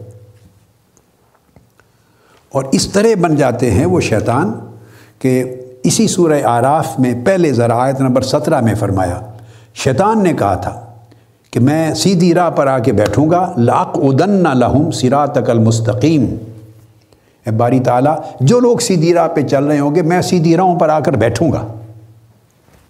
فم ملات ین مم بین ایدیہم۔ پھر میں یقیناً ان کے آگے سے آؤں گا انہیں گمراہ کرنے کے لیے۔ ومن خلفہم، ان کی بیک سے بھی آ کے حملہ آور ہوں گا، پیچھے سے بھی آؤں گا۔ وان ایمان اور ان کے دائیں جانب سے بھی آؤں گا۔ وہ شما الہم اور ان کی بائیں جانب سے بھی آؤں گا۔ ولا تجد و اکثر ہم شاکرین اور تو ان میں سے اکثر لوگوں کو شکر گزار نہیں پائے گا۔ تو یہاں اس نے ایک بات بات بھی کر دی، جس پر شیطان کا اثر ہو، اس کے اثر، اثرات کی ابتدا نا شکر گزاری سے ہوتی ہے۔ وہ شکر گزار بندہ اللہ کا نہیں رہتا۔ تو یہ تمام آیات اس بات کو سمجھانے کے لیے میں نے کوٹ کی تاکہ یہ کنسیپٹ کلیئر ہو کہ شیطان وہ بندے کو اپنے خیالات کے مطابق مس گائیڈ کرتے ہیں اور وہ ساتھ لے کے چلتے ہیں۔ اور یہ جتنی چیز ہم نے کہی ہے، اس کو قرآن مجید مزید اسٹیبلش کرتا ہے۔ ارشاد فرماتا ہے، مثلا قرآن مجید نے کہا سورہ النحل میں، آیت نمبر اٹھانوے اور سو۔ فرمایا، اعوذ باللہ من الشیطان الرجیم۔ فاستعذ باللہ من الشیطان الرجیم۔ اذا قرأت القرآن کے ساتھ فرمایا۔ جب تو قرآن پڑھنے لگے، تو پھر اللہ کی پناہ مانگا کرو شیطان مردود سے۔ انہو لیس لہو سلطان علی الذین آمنوا وعلی ربهم یتوکلون۔ اس لیے کہ اگر اللہ کی پناہ میں رہو گے اور اللہ کو اپنا جیسے شیطان تمہارا قرین بن جاتا ہے نا سرپرست، اگر اللہ کو اپنا سرپرست بنا لو گے اللہ پہ توکل کر لو گے اللہ کی راہ پر چلو گے اللہ کی احکام اور اور رہنمائی پر عمل کرو گے اللہ کی رضا کو اپنا مقصود زندگی بناؤ گے اللہ کے بندے ہو جاؤ گے تو پھر شیطان کا اثر تمہارے اوپر نہیں رہتا۔ تو یہ بھی ایک ایک آیت واضح کر رہی ہے نا کہ رسپانسبلٹی ہمارے اپنے ہے کہ ہم اوپر کے ہم کیا کر رہے ہیں۔ کیا کیا چیز کون سا راستہ چوز کر رہے ہیں؟ پھر فرما انما سلطان ہو اللزین نہ ہو شیطان کا سلطان یعنی اس کا اثر، اس کا قبضہ، اس کا کنٹرول، اس کا امپیکٹ، اس کی طاقت، اس کا زور شیطان کا۔ فرمایا، صرف انہی لوگوں پر ہوتا ہے اللّینہ یتب اللہ جو اس شیطان کو اپنا ولی بنا لیتے ہیں، اپنا سرپرست بنا لیتے ہیں۔ جو اس کی ولایت میں آ جاتے ہیں، شیطان کی ولایت، اس کی دوستی میں آ جاتے ہیں، اس کی سنگت میں آ جاتے ہیں، اس کے راستوں پر چلتے ہیں۔ تو آپ نے پھر دیکھا، یہاں پھر فیصلہ بندے کا ہے۔ بندہ چوز کر رہا ہے، اس کو فریڈم آف چوائس ہے۔ فریڈم آف ایکشن ہے فریڈم آف ول ہے۔ فریڈم آف کانسنٹ ہے فریڈم آف ڈیسیجن ہے۔ یہ تو فیصلہ وہ خود کر رہا ہے۔ اللہ پاک نے دونوں راستے بتا دیے ہیں اس کو۔ اور پھر قرآن مجید نے یہ کہا سورہ الانعام، آیت نمبر ایک سو اکیس میں وہ ان شیاتین الا اولیا اہم لجا کہ شیطان اپنے دوستوں کے دل و دماغ میں وہی کرتے ہیں۔ یہاں پھر لفظ وہی الہام کے معنی میں استعمال ہوا ہے۔ خیالات اور تصورات، افکار و تصورات کو القاع کرنا۔ یہ لغوی معنی ہے وہی اشارہ۔ وہی کا چونکہ معنی ہے، سری اشارہ، تیز اشارہ۔ اس وجہ سے کہیں کہیں قرآن مجید میں لفظ وہی الہام اور القاع کے معنی میں استعمال ہوا ہے۔ اس سے مراد وہی نبوت نہیں ہوتی۔ یعنی تیز اشارے کے طور پر شیطان جیسے ایک بجلی کی چمک ہوتی ہے یا جگنو کی جیسے ایک چمک ہوتی ہے دمک، اس طرح تیز اشارے کے طور پہ وہ اپنی چیز اندر ڈال دیتا ہے۔ اور پھر جب ڈالتا ہے تو وہ سلسلہ آگے چلنے لگتا ہے۔ پھر جہاں ضرورت پڑتا ہے انٹرفیئر کر کے پھر اور ڈال دیتا ہے۔ پھر تھوڑا سا آگے چل پڑتا ہے۔ پھر تھوڑا سا ایڈ کر دیتا ہے جہاں ضرورت پر ہیلپ کرتا رہتا ہے تاکہ آپ اس کی راہ پہ چلتے رہیں۔ پھر بندہ تانے سے تانا آپ بنا بنا کے پوری سویٹر پورا کمیز پوری سارا کچھ بنا لیتا ہے۔ اس کا ہاتھ چلتا رہتا ہے بندے کے دماغ کا۔ تو فرمایا کہ شیطان وہی کر، الہام کرتے ہیں اپنے دوستوں میں۔ پھر فرما الہ اولیاء اہم شیطان کا دوست بننا یہ بندے کا فیصلہ ہے۔ وہ اس کا دوست نہ بنے، وہ اللہ کا دوست بن جائے۔ شیطان کا دوست نہ بنے، وہ رحمان کا اللہ کا دوست بن جائے۔ اللہ ان اولیا اللہ خوف علیہم ولاحم یا زنون اللہ کے دوست بن جاؤ تو خوف اور غم بھی دور ہو جاتا ہے، گمراہی بھی دور ہو جاتی ہے، ہدایت بھی مل جاتی ہے۔ شیطان کا قبضہ اور اثر بھی ختم ہو جاتا ہے، پھر ساری خیر۔ اور اللہ پاک نے فرمایا، سورہ الکحف آیت نمبر چوالیس میں فرمایا ہنالک الولایت للہ الحق کہ اللہ کی ولایت حق ہے۔ اللہ کی ولایت بھی حق ہے۔ اللہ اپنے مومن بندوں کا دوست ہوتا ہے، بندے اللہ کے دوست ہوتے ہیں۔ تو جو لوگ اللہ کے ساتھ ولایت اور دوستی کو آپٹ کر لیتے ہیں، چن لیتے ہیں، اس کے نتائج ثمرات اور اثرات اور ہوتے جو شیطان کی دوستی کو اور یا نفس کی دوستی کو پریفر کر لیتے ہیں، اس کے اثرات کچھ اور ہوتے ہیں۔ کیا اثرات ہوتے ہیں؟ اس کو بھی دیکھ لیں سورہ البقرہ، آیت نمبر دو سو ستاون میں فرمایا، اللہ ولی الزین آمن اللہ ایمان والوں کا دوست ولی ہو جاتا ہے۔ تو اللہ جن کا دوست ہوتا ہے، ولی ہو جاتا ہے ایمان والوں کا۔ یخرجہم من الظلمات الى النور۔ وہ اگر پہلے اندھیروں میں بھی تھے، تو اللہ ان کو اپنی ولایت کی وجہ سے اندھیروں سے نکال کے نور کی طرف لے جاتا ہے۔ نور کی طرف لے جاتا ہے۔ ولدین کفرو اولیا الطاحت اور کفر کی راہ اپنانے والے، خواہ وہ پکے کافر ہو گئے، اعتقاداً۔ اور خواہ ان کے اعمال کافروں جیسے ہوئے۔ اور ایمان کو پس پش رکھ کر کفر کی خاصیتوں کو، خصلتوں کو ان کو ترجیح دی۔ تو یہ، تو ان کا وہ تاغوت اور شیطان کے دوست ہو جاتے ہیں۔ تو یخرجون من النور الظلمات۔ تو شیطان پھر انہیں نور سے ہوں بھی نور کے اندر روشنی میں، تو اس سے نکال کے اندھیروں کی طرف لے جاتے ہیں۔ تو آپ نے دیکھا دونوں طرف کے اثرات بیان ہو رہے ہیں۔ نور سے نکال کے شیطان انہیں اندھیروں کی طرف لے جاتے ہیں۔ یہ چیز واضح فرما دی۔ لہٰذا یہ جو قرآن مجید کی آیات کریمہ کی کے حوالے سے آج ہم نے واضح کیا، اس پر آگے آتے ہیں کہ یہ یہ سارا پروسیس کس طرح ہوتا ہے۔ یہ علم کا سورس بنتا ہے۔ اس کی پھر درجات ہیں، مراتب میں علم کا جو سورس بنتا ہے۔ چونکہ بحث ہماری ساری علم سے اور آلات علم سے، ذرائع علم سے، وسائل علم سے چلی آ رہی ہے، تو اس میں پھر الہام کی بحث چل رہی ہے، پھر آگے کشف کی ساتھ، پھر علم لدنی کی۔ تو علم جس طرح دیکھیے، حواس کے خمسہ اور عقل اور معائنہ اور دیکھنے اور حواس اور عقل کے ذریعے جیسے علم حاصل ہوتا ہے، اس کو کہتے ہیں علم جلی، علم ظاہر۔ اس کو علم ظاہر کہتے ہیں۔ تو وہ حواس اور عقل کے ذریعے بھی گیدر ہوتا ہے۔ اور اس کو استفادہ صحیحہ کے ذریعے بھی گیدر ہوتا ہے۔ یہ میں اب جو اس وقت تقسیم کر رہا ہوں، ہم مختلف کتب سے بھی ڈسکس کر چکے ہیں اپنے طور پہ۔ اس وقت یہ امام شیخ الاسلام ہے ابو اسماعیل عبداللہ الانصاری، ان کی کتاب ہے منازل السائرین، یہ رسالہ ہے۔ بہت بڑے عظیم امام گزرے ہیں، تصوف میں ان کو شیخ الاسلام کہتے ہیں۔ اور پھر ان کی شرح منازل السائرین کی علامہ ابن القیم نے لکھی ہے، مدارج السالکین۔ تو میں رسالہ جو منازل السائرین سے لے رہا ہوں اور ایک شرح امام عفیف الدین سلیمان تلم ثانی، یاد رکھ لیں۔ یہ غالباً الجزائر یا ٹیونس کے اندر یہ شہر ہے، تلم سان تو انہوں نے بھی ایک مختصر شرح لکھی ہے۔ تو انہوں نے اس بحث کو بہت خوب لیا ہے۔ تو میں منازل السائرین سے لے کے اور ان کی شروع سے بات کر رہا ہوں۔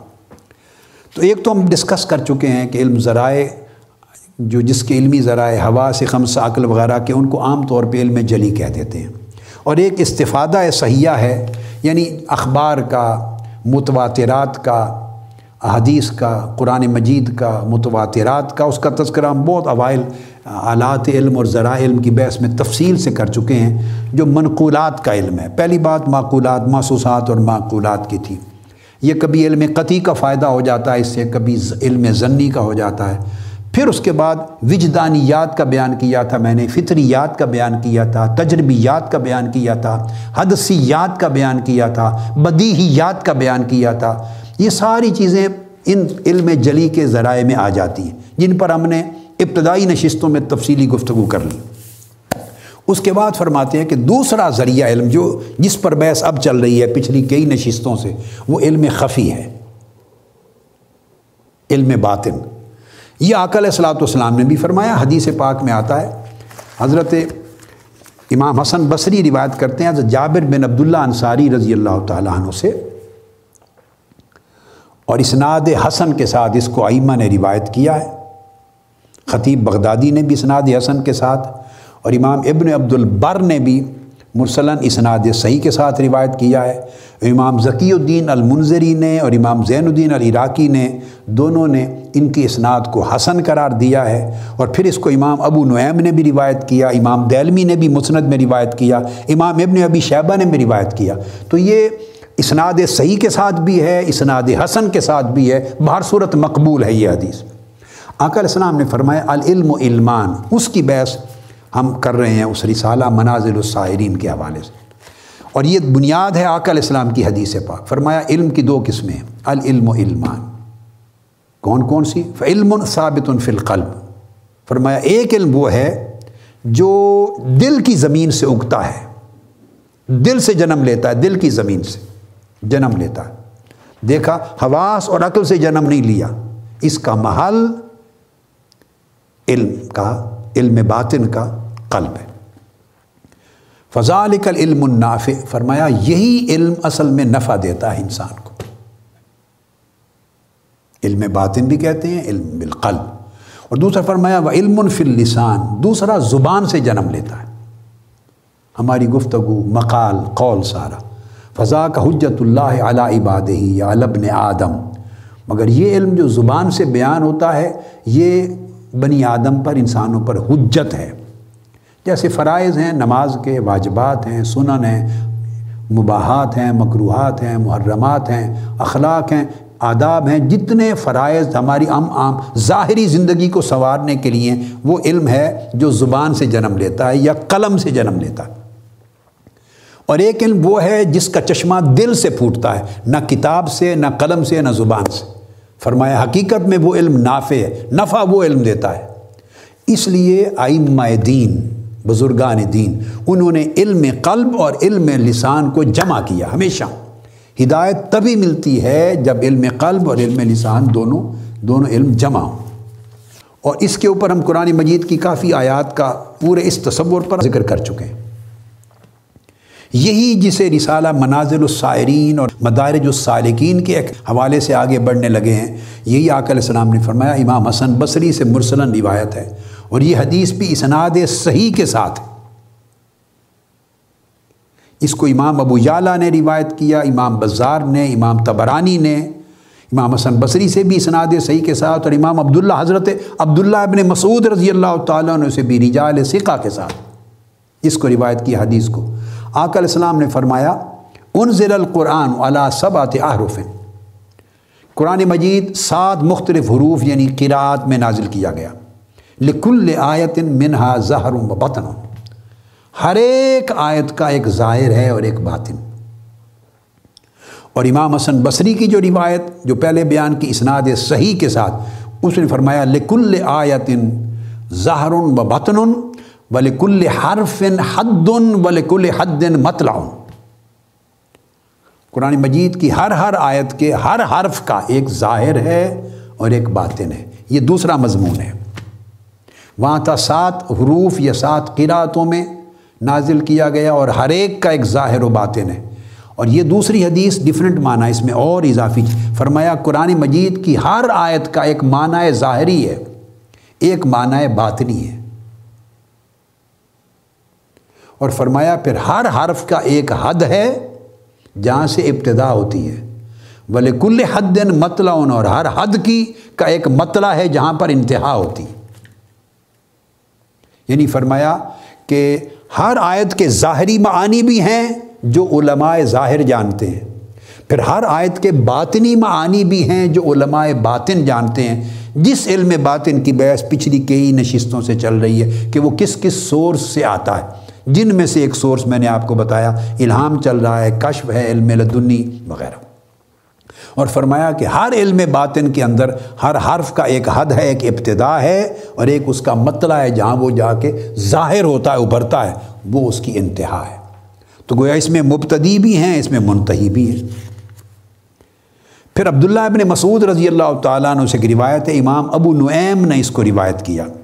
اور وہ فرماتے ہیں کہ ان علی ابن ابی طالب اندہ من علم الظاہر والباطن، کہ صحابہ کرام میں حضرت علی رضی اللہ تعالیٰ عنہ کو یہ خاص شان عطا کی آقا علیہ السلام کے فیض نے کہ آیات کے اور قرآن مجید کے تمام علوم ظاہرہ اور علوم باطنہ حضرت علی کے قلب میں اللہ پاک نے جمع کر دیے تھے۔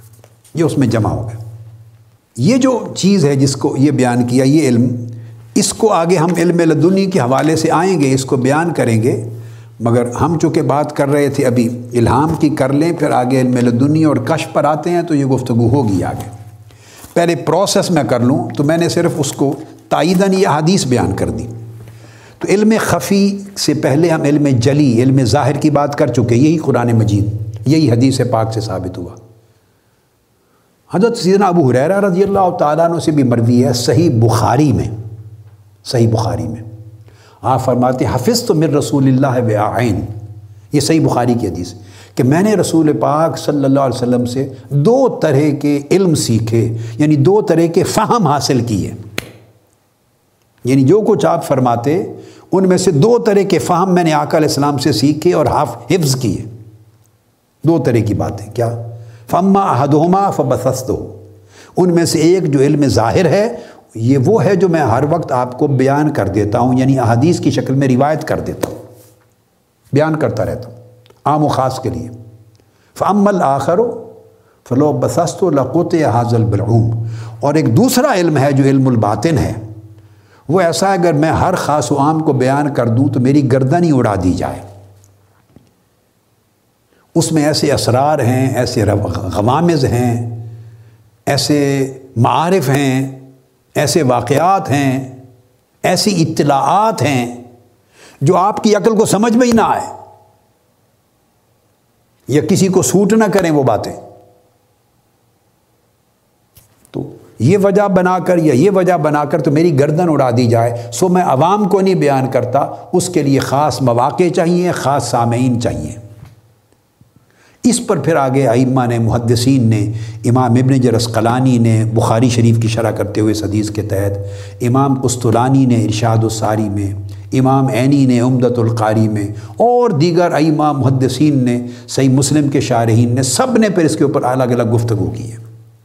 امام قرطبی نے اللہ حاضل قیاس کوئی ایک امام نہیں ہے جس نے اس پر گفتگو نہ کی ہو۔ آگے تفصیلات، اس میں ابھی نہیں جا رہا، وقت جب آگے آئے گا، کشف اور علم دنی کا تو بات کریں گے۔ تو دوسرا علم جو ہے، یہ میں نے اس لیے بیان کیا کہ جس طرح قرآن مجید سے چیزیں اسٹیبلش ہوتی ہیں عادیث نبویہ سے بھی یہ پوری تائید ہوتی۔ آگے جو علم خفی ہے، اس کو امام یعنی شیخ الاسلام انصاری بیان کرتے ہیں۔ علم خفی وہ ہے کہ جو ابدان جب صاف ہو جاتے ہیں ریاضت کے ذریعے، مجاہدہ کے ذریعے، روحانی ریاضت و مجاہدہ کے ذریعے، اور ریاضت کو وہ پانی کا نام دیتے ہیں یعنی ریاضت کے، مجاہدہ کے پانی سے جب بدن صاف ہو جاتے ہیں میل کچیل سے، اور وہ اس قابل بنتے ہیں بدن یعنی نفس بھی اس کے اندر، نفس لوامہ اور اس کے بعد ملحمہ اور پھر مطمئنہ بن جاتا ہے، اماریت کی غلازت سے نکل جاتا ہے۔ تو گویا نفس کے بدن، قلب کا بدن، قلب کا ظرف اور جسم کے ظرف جب پاک صاف ہو جاتے ہیں تو پھر اس میں اسرار طاہرہ، پاکیزہ اسرار اس کے پودے اگتے ہیں یعنی اس کے چشمے اگتے ہیں۔ اور وہ بیان کرتے ہیں وہ علم یظہر الغائب۔ پھر یہ وہ علم ہے کہ وہ جو غائب حقیقتیں ہیں، ان کو ظاہر کر دیتا ہے یہ علم۔ مغیبات کو آشکار کرتا ہے۔ یہاں وہ بارڈر ظاہر اور باطن کا بارڈر اور حاضر اور غائب کا بارڈر یہاں جا کے آدمی ایک بارڈر کراس کر کے اگلے میں داخل ہوتا ہے.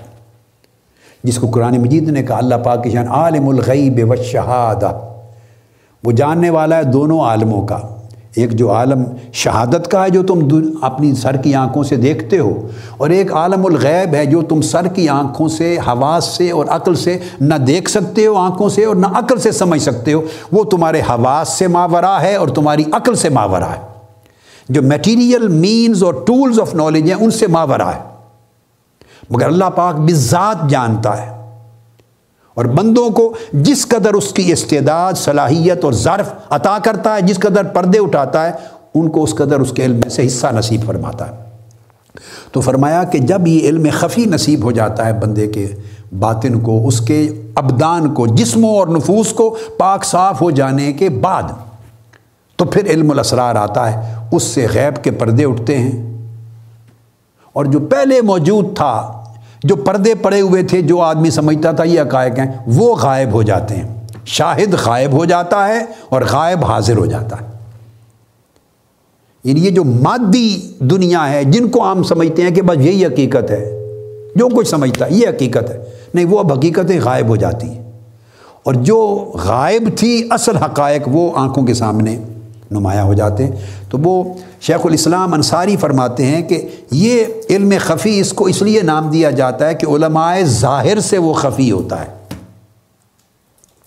اللہ پاک بھی جب اپنی شان میں فرماتے عالم الغیب و شہادہ وہ غیب کو یعنی مخفی چیزوں کو بھی جاننے والا ہے، تو اللہ کے ہاں تو کوئی مخفی ہے ہی نہیں۔ اس کے ہاں تو کوئی چیز غیب نہیں ہے، نہ آنکھوں سے اوجل ہے، نہ اس سے مخفی ہے، نہ غائب ہے۔ تو جب اس کے علم سے غائب ہی کچھ نہیں تو وہ کس غیب کو جانتا ہے؟ نہیں، وہ جو ہم سے مخفی ہے، یہ ایک اضافی ٹرم ہوتی ہے۔ وہ جو ہم سے، ہماری آنکھوں سے مخفی ہے، اسے وہ ہمیں سمجھانے کے لیے غیب کہہ رہا ہے۔ ورنہ حقیقت میں تو اللہ کے لیے کوئی غیب اس کے علم کے لیے ہے ہی نہیں۔ وہ تو خالق ہے غیب و شہادت کا۔ شہود اور غیاب کا خالق ہے۔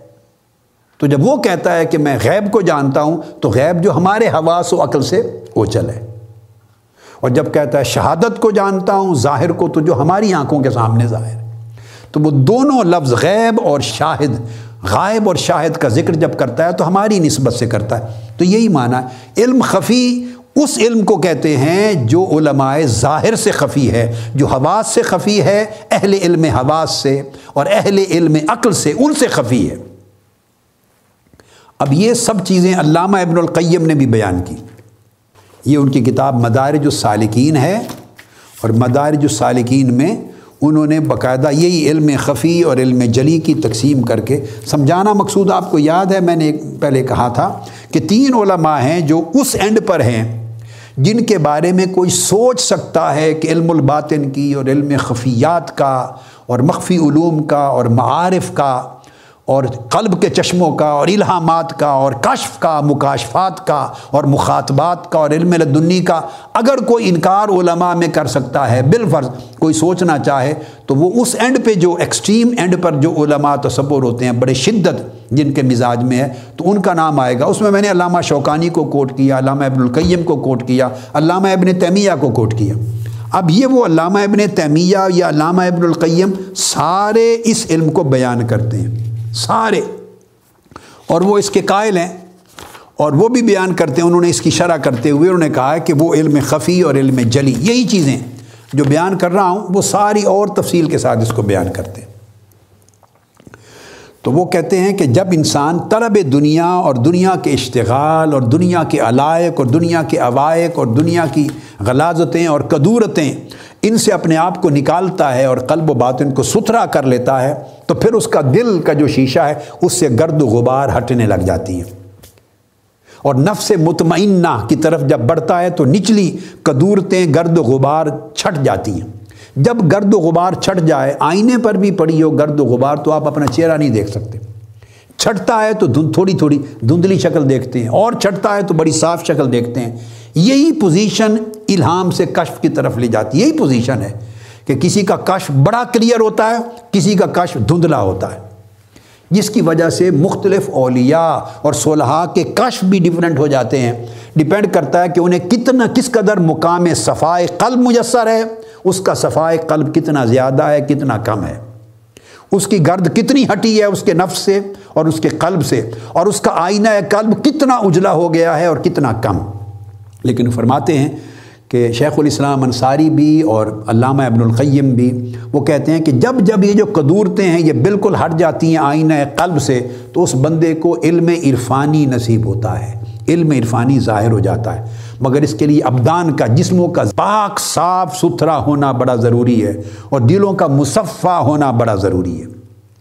اور انہوں نے اس چیز کے لیے اور شہبات سے پاک ہونا بڑا ضروری ہے۔ اس لیے قلب کو انہوں نے زمین کہا ہے۔ دل کو زمین کا نام دیا ہے۔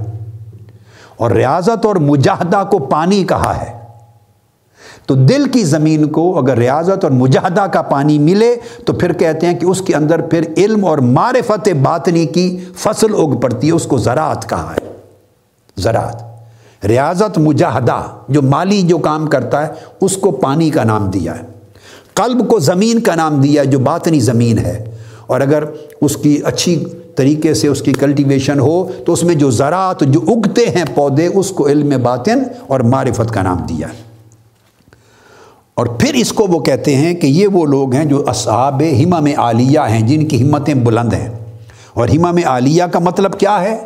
یہ قلبی، نفسانی ریاضت اور مجاہدہ کے ساتھ اور قلب کی صفحہ کے ساتھ یہ چیزیں تب مینٹین ہوتی ہیں اور اجلا پن اور بڑھتا ہے کہ ان کی ہمتیں عالی ہوں۔ ہمتوں سے مراد ارادے۔ اور قصد اور ان کی توجہ کی سمتیں بلند ہوں، یہ مراد ہے ہمم، ہمتوں سے۔ اور وہ بلند ہونے سے کیا مراد ہے؟ کہ پھر یہ وہ لوگ تب ہوتا ہے کہ وہ اللہ تعالیٰ کی بندگی کریں، عبادت کریں، ریاضت کریں، جتنا بھی کریں، اللہ تعالیٰ کی محبت میں کریں۔ نہ جنت کی رغبت میں کریں، نہ دوزخ کی رحبت میں کریں۔ نہ دوزخ کے خوف سے کریں ریاضات اور مجاہدات، نہ جنت کے شوق میں کریں۔ دوزخ سے تو بچیں گے اگر بچنے والی راہ اختیار کی۔ جنت بھی ملے گی ملے گی اگر اس نیکی کی راہ اختیار کی۔ مگر ان کے قصد میں، ارادے میں، ان کی توجہ میں، ان کی سوچ اور خواہش کی سمت میں کہیں بھی نہ دوزک کا ڈر نظر آئے، نہ جنت کا شوق اور رغبت نظر آئے۔ جو لوگ جنت اور دوزک کے خیال سے ماورا ہو کر صرف اللہ کی محبت میں عبادت اور ریاضت اور مجاہدہ کرتے ہیں، تو گویا ان کے ارادے بلند ہو گئے ہیں۔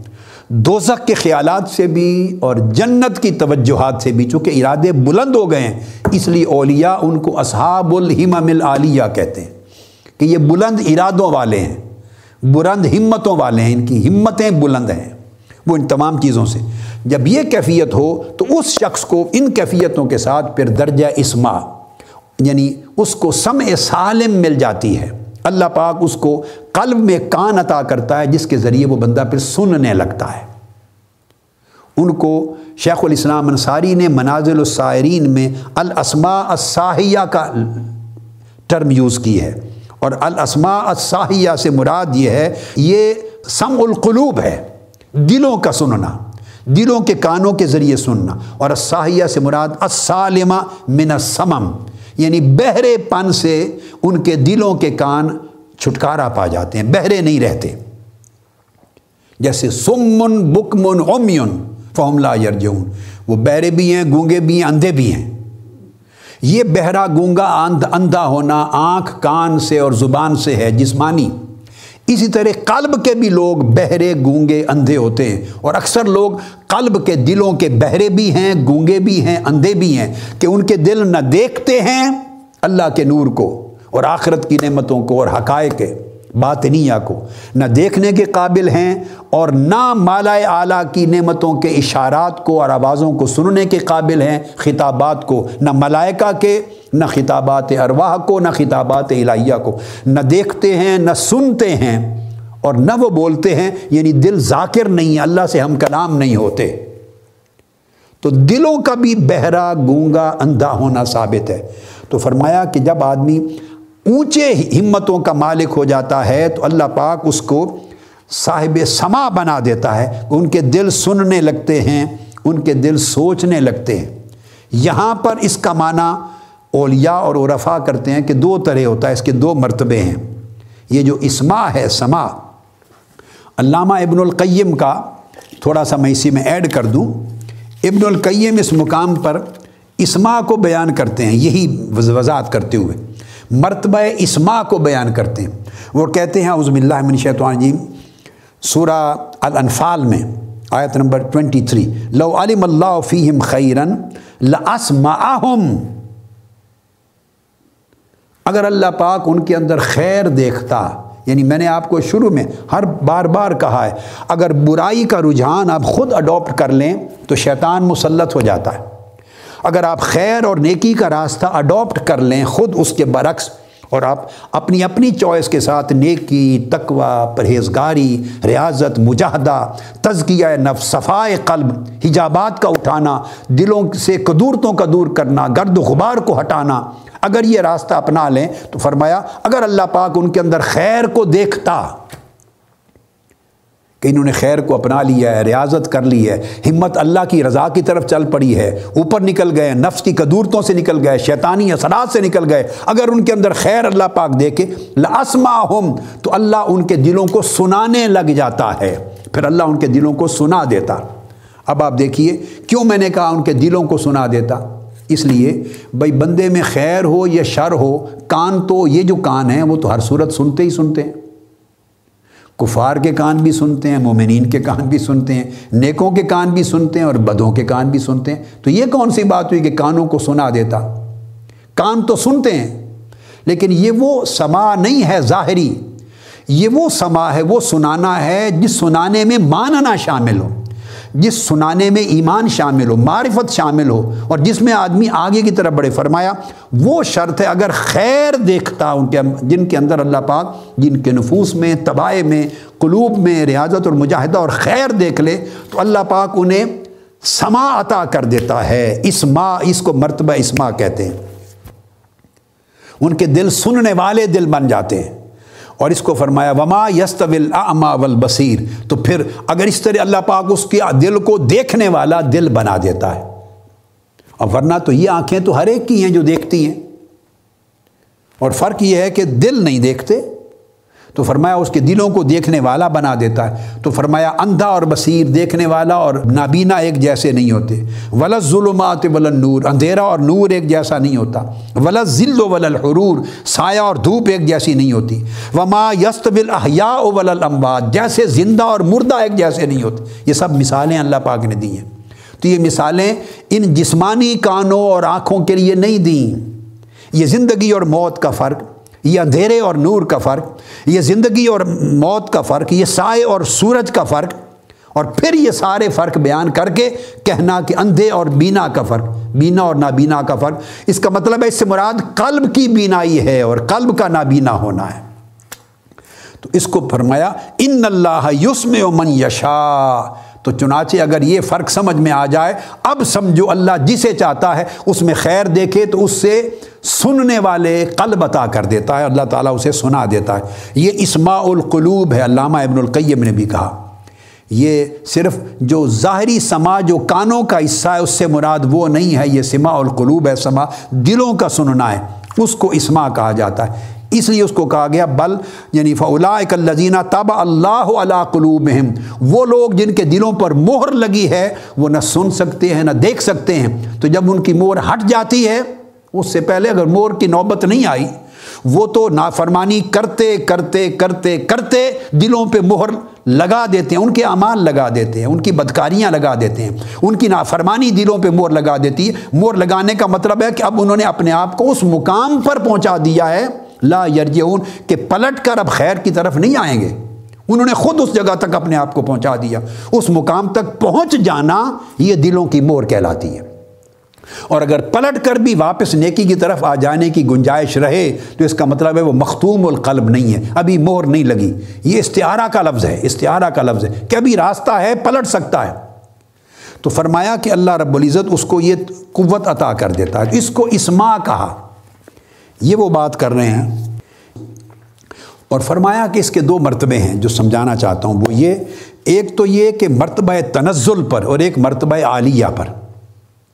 نچلا درجہ یہ ہے، نچلا درجہ کہ اگر اللہ رب العزت سمع سالم عطا کر دے، سماع قلب عطا کر دے اور قلب اس کا دیکھنے اور سننے والا ہو جائے، پردے اٹھ جائیں اور صفائی قلب نصیب ہو جائے، تو پھر اللہ رب العزت اس شخص کے فہم کو بھی وہ صلاحیت دے دیتا ہے کہ عام عقل اور دماغ میں جو چیز نہیں آتی تو صاحب قلب سلیم کو اس کے دماغ میں فہم میں بھی وہ چیزیں اللہ پاک ڈالنے لگتا تو الہام اس کے علم میں شامل ہو جاتا ہے۔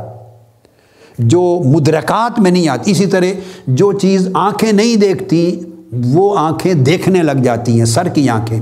کان جو کچھ نہیں سن کے سمجھ پاتے، وہ کچھ کان سننے لگ جاتے ہیں۔ یعنی یہ ہمارے ہوا سے خمسہ اور مدرکات حصی کے اندر ہی اللہ پاک ایسی برکت ڈال دیتا ہے کہ یہی آنکھیں وہ کچھ دیکھتی ہیں جو عام آنکھیں نہیں دیکھتی۔ یہی کان وہ کچھ سنتے ہیں جو عام کان نہیں سنتے۔ یہی عقل اور دماغ وہ کچھ سوچتے، سمجھ لیتے ہیں جو عام عقل اور دماغ نہیں سوچتی۔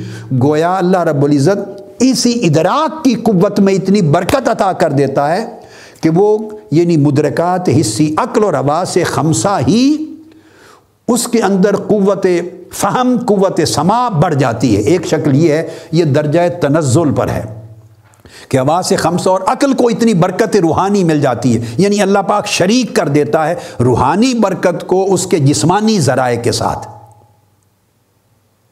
الہام کو، مالا اعلیٰ کی انوار کو اس کے جسمانی حواس و عقل کے ذرائع میں شامل کر دیتا ہے۔ یہ اشتراک ہو جاتا ہے اور شامل کر کے انہی ذرائع میں اور برکت پڑ جاتی۔ کتاب ہر کوئی پڑھتا ہے، مگر ایسا صاحب سماع قلب اور قلب سلیم جب اس کتاب کو پڑھتا ہے تو اسے اس کتاب میں وہ کچھ نظر آ جاتا ہے مل جاتا ہے جو عام دوسرے پڑھنے والے کو نہیں ملا تھا۔ غور ہر کوئی کرتا ہے، مگر یہ جب غور و فکر کرتا ہے تو اس کے اندر ایک الہامی دروازے، انوار مالا اعلیٰ کے دروازے شریک ہو جاتے ہیں، اس کے ساتھ شامل حال ہو جاتے ہیں۔ تو اس کے عقل میں وہ چیزیں آتی ہیں جو دوسرے کو نہیں آتی۔ تو یہ مرتبہ الہام کی ایک شکل ہے۔ الہام کی ایک شکل ہوتی ہے۔ یہ مرتبہ تنزل ہے، نچلا مرتبہ۔ ایک مرتبہ عالیہ ہے۔ اسی الہام کے، اس علم کے خفی کا۔ دوسرا، وہ مرتبہ عالیہ، اونچا مرتبہ کیا ہے؟ یہ تو تھا کہ وہ برکت عقل میں شامل کر دی گئی۔ وہ برکت ہوا سے خمسہ اور ظاہری ذرائع میں برکت شامل کر دی گئی۔ یہ برکت ہے۔ اس کو کہتے ہیں برکت۔ مرتبہ تنزل پر۔ اور مرتبہ عالیہ کیا ہے؟ مرتبہ عالیہ یہ ہے کہ اس کے قلب کو خطاب ملتا ہے، اندر خطاب ملتا ہے۔ وہ چیزوں کو سنتا ہے۔ اور وہ ایک تجلی نورانی ملتی ہے، یہ مرتبہ عالیہ ہے۔ نورانی تجلیات کا ورود ہوتا ہے اس پر۔ یہاں میں نے ایک شروع میں جملہ بولا تھا کہ نورانی تجلیات کا ورود ہوتا ہے اور پھر اس کی تعبیر کرتا ہے صاحب قلب سلیم، صاحب معرفت، صاحب علم الباطن، صاحب علم خفی، عارف، ولی اللہ اس کی تعبیر کرتا ہے۔ اور وہ جو خطاب ہوتا ہے، وہ خطاب تجلی حق کی صورت میں تجلی ملکی فرشتوں کی تجلی یا مالا اعلیٰ کی تجلی یا تجلی یہ ربانی، آسمان کی تجلی، عالم ملکوت کی تجلی، کبھی عالم جبروت کی تجلی، کبھی عرش کی تجلی، کبھی کرسی کی تجلی، کبھی لو کی تجلی، کبھی قلم کی تجلی، کبھی بارگاہ سمدیت کی تجلی۔ یہ تجلیات ہیں، مختلف مقامات سے آتی ہیں۔ تو وہ تجلی اترتی ہے قلب پر اور وہ علم دے دیتی ہے، معارف دے دیتی ہے، فہم دے دیتی ہے، حقائق سے آگاہی دے دیتی ہے۔ یہاں پر تعبیر کرتے ہوئے بعض اوقات عارف کو بھی ایک مغالطہ لگ سکتا ہے۔ اگر اس کی صلاحیت تھوڑی کمزور ہے، مرتبہ میں تھوڑا ناقص ہے، کمزور ہے، تو وہ کیا کرتا ہے کہ اس تجلی کو اتنی واضح اور کیٹیگوریکل کلیئر سیلف ایویڈنٹ ہوتی ہے تجلی کہ وہ اس کو الفاظ کا خطاب سمجھ بیٹھتا ہے۔ وہ سمجھتا ہے، شاید یہ بات کی گئی ہے مجھ سے۔ اس کو آپ خود بھی کبھی اب میری اس بات سننے کے بعد اپنی پریکٹیکل لائف میں دیکھیں، آپ کو خود فیل ہوگا۔ کئی بار اچانک ایک خیال آتا ہے یا کوئی القاع ہوتا ہے خیال، یا خواب میں ایک چیز بعض اوقات دیکھتے ہیں، تو آپ اس طرح سمجھتے ہیں کہ ایکچولی جیسے کسی نے آواز دی ہے۔ آپ سمجھتے لوگ کہہ رہا ہے کہ نہیں بھی آواز کسی نے، وہ کہتے ہیں، نہیں، میرا دروازہ کھٹکھٹایا باہر آواز دی ہے کسی نے۔ گھر والے بتاتے ہیں بھی آواز تو کسی نے نہیں دی۔ آپ آپ ڈٹی ہوئی ہیں، آپ ڈٹے ہوئے ہیں، کہتے نہیں، آواز دی ہے۔ یعنی وہ الہام جو القاع ہوتا ہے بعض اوقات، یہ تو میں عام روز مرہ کی بات کر رہا ہوں، تو چے جائے کہ اس کا مرتبہ مالم ملکوت و جبروت کا خطاب ہو، تو وہ تو اور جلی سورج کی طرح اترتا ہے، تجلی بن کر۔ تو وہ تجلی اتنی زوردار واضح ہوتی ہے کہ بعض کو ریسیو کرنے والا سمجھتا ہے کہ ایکچولی خطاب ہوا ہے مجھ سے۔ اور وہ اس پر یقین کر لیتا ہے، وہ اس کو الفاظ اور حروف اور آواز کا خطاب سمجھتا ہے۔ یہ سمجھ لیں وہ آواز، حروف اور فاظ کا خطاب نہیں ہوتا۔ یہ اس کے فہم میں غلطی ہوتی۔ وہ تجلی ہوتی ہے، وہ تجلی نطق سے، آواز سے سود سے پاک ہوتی ہے، وہ اس کو نطق سمجھ لیتا ہے کہ ایکچولی کسی کا کلام تھا، آواز آئی ہے۔ لیکن جوں جوں درجہ بلند ہو اور صفائے قلب اونچی ہو بڑھتی چلی جائے اور مرتبہ ولایت میں، روحانیت میں، علم باطن میں اونچا ہوتا چلا جائے، تو مغالطے کے یہ امکانات بھی ریڈیوس ہوتے ہوتے ختم ہو جاتے ہیں۔ اس کو سمجھ آ جاتی ہے کہ یہ یہ تجلی تھی، یہ صوت نہیں تھی، آواز نہیں تھی۔ اور تجلی کو جو مغالطہ یہ نہ لگے، مخاطبہ خطاب کے لفظ سے یہ معنی نہ لیں جیسے میں اب خطاب کر رہا ہوں آپ سے، تو یہ اس طرح کا خطاب، الفاظ، حروف اور صوت کا نہیں ہوتا۔ خطاب کہتے ہیں، چونکہ ادھر سے آتا ہے تو خطاب اس معنی میں ہے، مخاطبہ۔ مگر ہوتا بشکل تجلی ہے۔ تو یہ دراصل کشف، دون بڑے کشف سے چھوٹا ایک کشف ہوتا ہے۔ بڑے کشف سے ایک چھوٹا کشف ہوتا ہے، یہ اس کی انیشل اس کی شیپ ہوتی ہے۔ اور ابھی یہ کیفیت نہیں ہوتی کہ مکمل پردہ اٹھ گیا ہے۔ ابھی پتلے پتلے ہلکے پردے ہوتے ہیں۔ کبھی ہلکے پردوں کے پیچھے نظر آ رہا ہے، کبھی مخاطبہ کی شکل میں سنائی دے رہا ہے۔ لہٰذا اس مقام پر اتنی بات ضرور ہے کہ اس کا بہرا پن ختم ہو گیا ہے۔ اور اس کا اندھاپن ختم ہو گیا ہے۔ وہ سمن، بکمن، اومیون میں نہیں رہا۔ جو قرآن مجید نے کہا فن نہا لا تعمل ابسار ولا کن تعمل قلوب الطیف صدور یہ سورہ الحج میں آیت نمبر فورٹی سکس ہے کہ ہاں اس کو آنکھوں کا، وہ ان کی آنکھیں اندھی نہیں ہوتی جو سر میں ہیں، بلکہ ان کے دل اندھے ہو جاتے ہیں جو جو سینوں میں ہیں۔ جب اس مقام پہ پہنچتا ہے تو غائب جو ہے وہ ظاہر ہونے لگتا ہے اور علوم آگے بڑھ جاتے ہیں۔ یہ اس کا تجلیات کی شکل ہے۔ پھر آگے مرتبہ آگے علم لدنی کا آتا ہے۔ علم لدنی پر گفتگو میں آج نہیں کر رہا ہوں، وہ اس کے بعد علم لدنی پر گفتگو آئے گی۔ اور یہ جو حجابات اٹھتے ہیں گریجولی یہ بھی مختلف شکلوں کے حجابات ہوتے ہیں۔ دس قسموں کے حجابات ہیں، جنہیں ایک اٹھا، کسی کے دو اٹھ گئے، کسی کے تین اٹھ گئے، کسی کے سارے کے سارے اٹھ گئے۔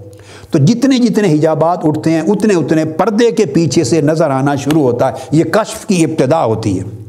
تو کسی کا حجب جو ہیں، حجابات، یہ عقیدے کی خرابی کے حجابات ہوتے ہیں، کئیوں کے؟ عقیدے کی خرابیاں قلب اور باطن اور روح کے حجابات بن جاتے ہیں۔ دکھائی نہیں دیتا وہ حقائق جن کا ہم ذکر کر رہے ہیں۔ تو سب سے پہلے عقائد کا درست ہونا ضروری ہے۔ عقائد کا درست ہونا۔ تابعین، اتباع التابعین اور صحابہ، ان سے منقول اور مروی ہے کتب میں، تمام کتب میں۔ وہ کہتے ہیں کہ ہم قرآن مجید کی قرآت اور تلاوت سیکھنے سے بھی پہلے عقیدہ سیاح کو سیکھا کرتے تھے۔ ایمان کی تعلیم لیتے تھے کہ عقیدہ کیا ہے۔ چونکہ آپ قرآن پڑھیں، حدیث پڑھیں، جو چاہیں پڑھتے چلے جائیں، اگر بنیادی عقیدہ ہی درست نہیں ہے، تو اس کا ایک حجاب ایسا ہے کہ وہ کبھی ہدایت کی طرف آنے ہی نہیں دے گا۔ تو غلط عقائد وہ آج کل بہت پھیل گئے ہیں اور غلط عقائد کوئی قرآن سے ہٹ کر نہیں دے گا آپ کو۔ بھائی جو مسلمان ہے، غلط عقیدہ دینا چاہتا ہے تو قرآن ہی کو حوالہ دے گا نا۔ تو میں نے تو ساری چیزیں ایکسٹیبلش کر دی ہیں کہ وہ قرآن اگر پڑھ ہی رہا ہے، مگر اس کے اندر شیطان اپنی الہام کر رہے ہیں، اس کے اپنے نفس کے اندر سے غلط الہام ہو رہے ہیں، آنکھوں پر حجابات ہیں، پردے ہیں، عقل میں نور نہیں ہے، قلب میں نور نہیں ہے، تو پھر یدل و بہی کثیرم و یادی بہی کثیرہ اسی قرآن کی مثالیں اور بیانات سے لوگ گمراہ بھی ہوتے۔ یہ اس کے۔ دوسرا حجاب ہے، اس کو کہتے ہیں الحجب القولیہ، پہلا حجب العقیدہ۔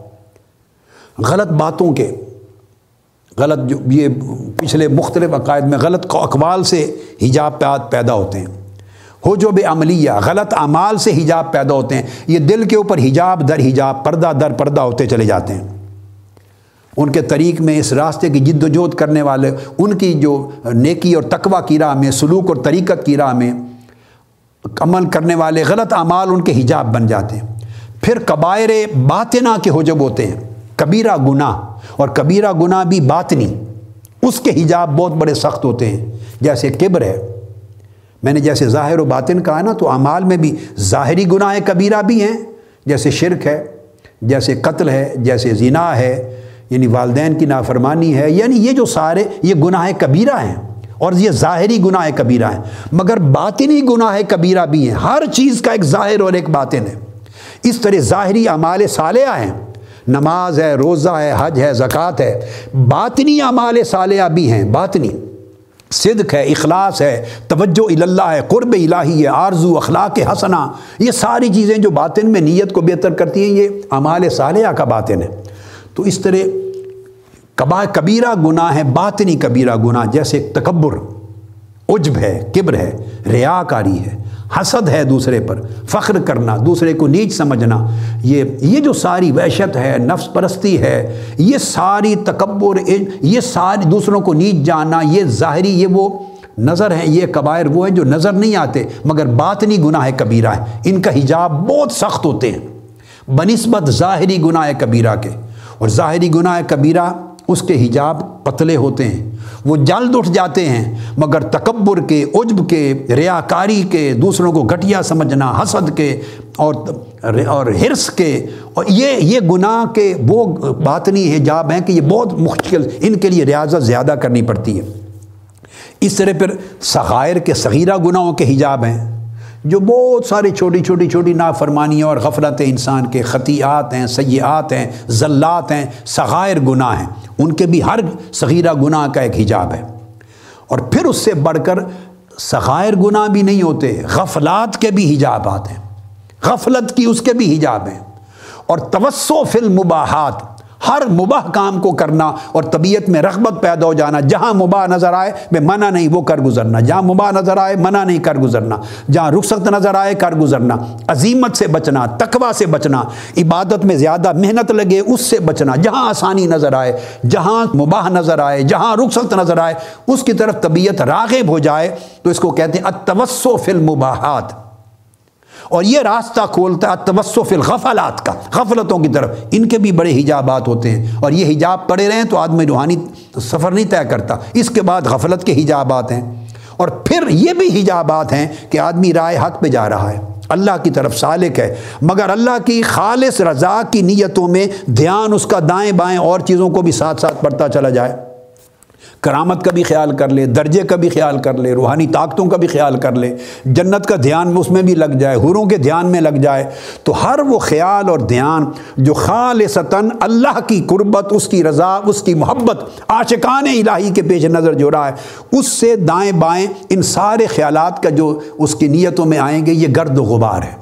یہ گرد و غبار اس کی نیتوں میں آ کر یہ بھی حجاب کا باعث بنتے ہیں اور اس کے مقام کو، اس کے حجابات کے ذریعے اس کی حالت کو خراب کرتے ہیں۔ تو یہ وہ میں نے عرض کیا کہ الہام کے راستے میں یہ جو علم الباطن ہے یا علوم باطنی یا اس میں یہ اگر سارے حجابات گریجولی اٹھتے چلے جائیں تو یہ علم باطن کا، علم خفی کا درجہ بلند ہوتا ہے اور کشف بہتر سے بہتر ہوتا ہے اور اس طرح بندہ اس مقام پہ پہنچتا ہے کہ جہاں اسما قلب اس کا سننے لگتا ہے۔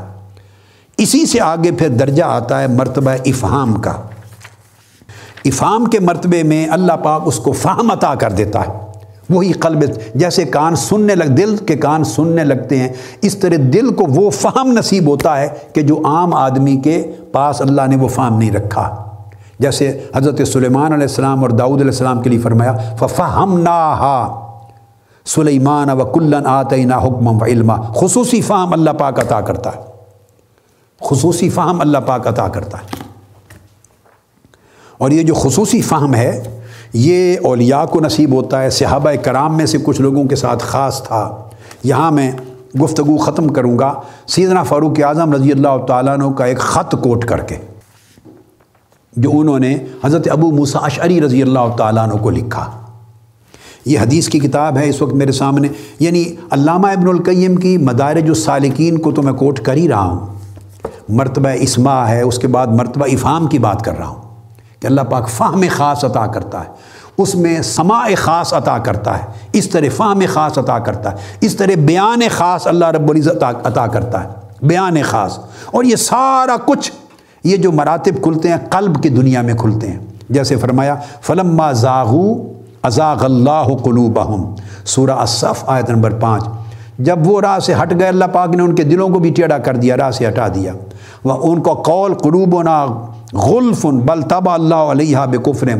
ان کا ہمارا دل مغلوف ہے، غلاف چڑھا ہوا ہے۔ یعنی دل کے اوپر غلافوں کا حجابات کا چڑھنا اور ان کا اتر جانا، یہی وہ راستہ ہے جو دل کی آنکھیں کھولتا ہے، دل کے کان کھولتا ہے، اگر وہ اتر جائیں اور دل کا فہم اس کو بڑھاتا ہے۔ یہ فہم فہم خاص ہے، وہ فہم نہیں ہے جو عام عقل کو اور عام حواس کے ذریعہ لوگوں کو حاصل ہوتا ہے۔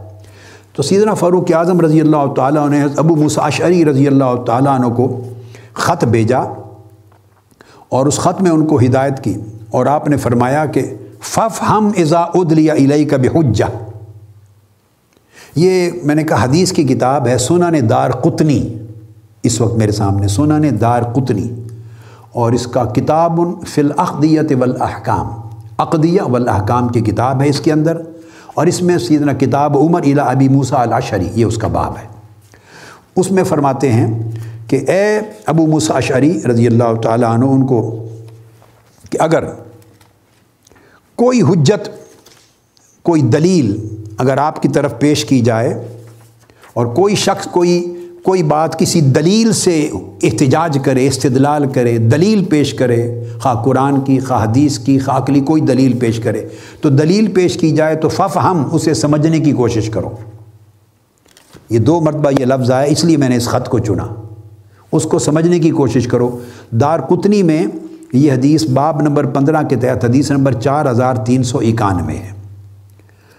تو فرمایا، کاتب عمر ابن الخطاب الابی موسا الشری رضی اللہ تعالیٰ اما بعد فعن القدا فریدت محکمت و سنت متبات پھر فرمایا، فافا مزا ادری علیہ کبھی حجا کوئی دلیل آپ کے سامنے کوئی پیش کرے، اپنی بات دلیل سے ثابت کرے، تو اس میں غور کر، فہم استعمال کر۔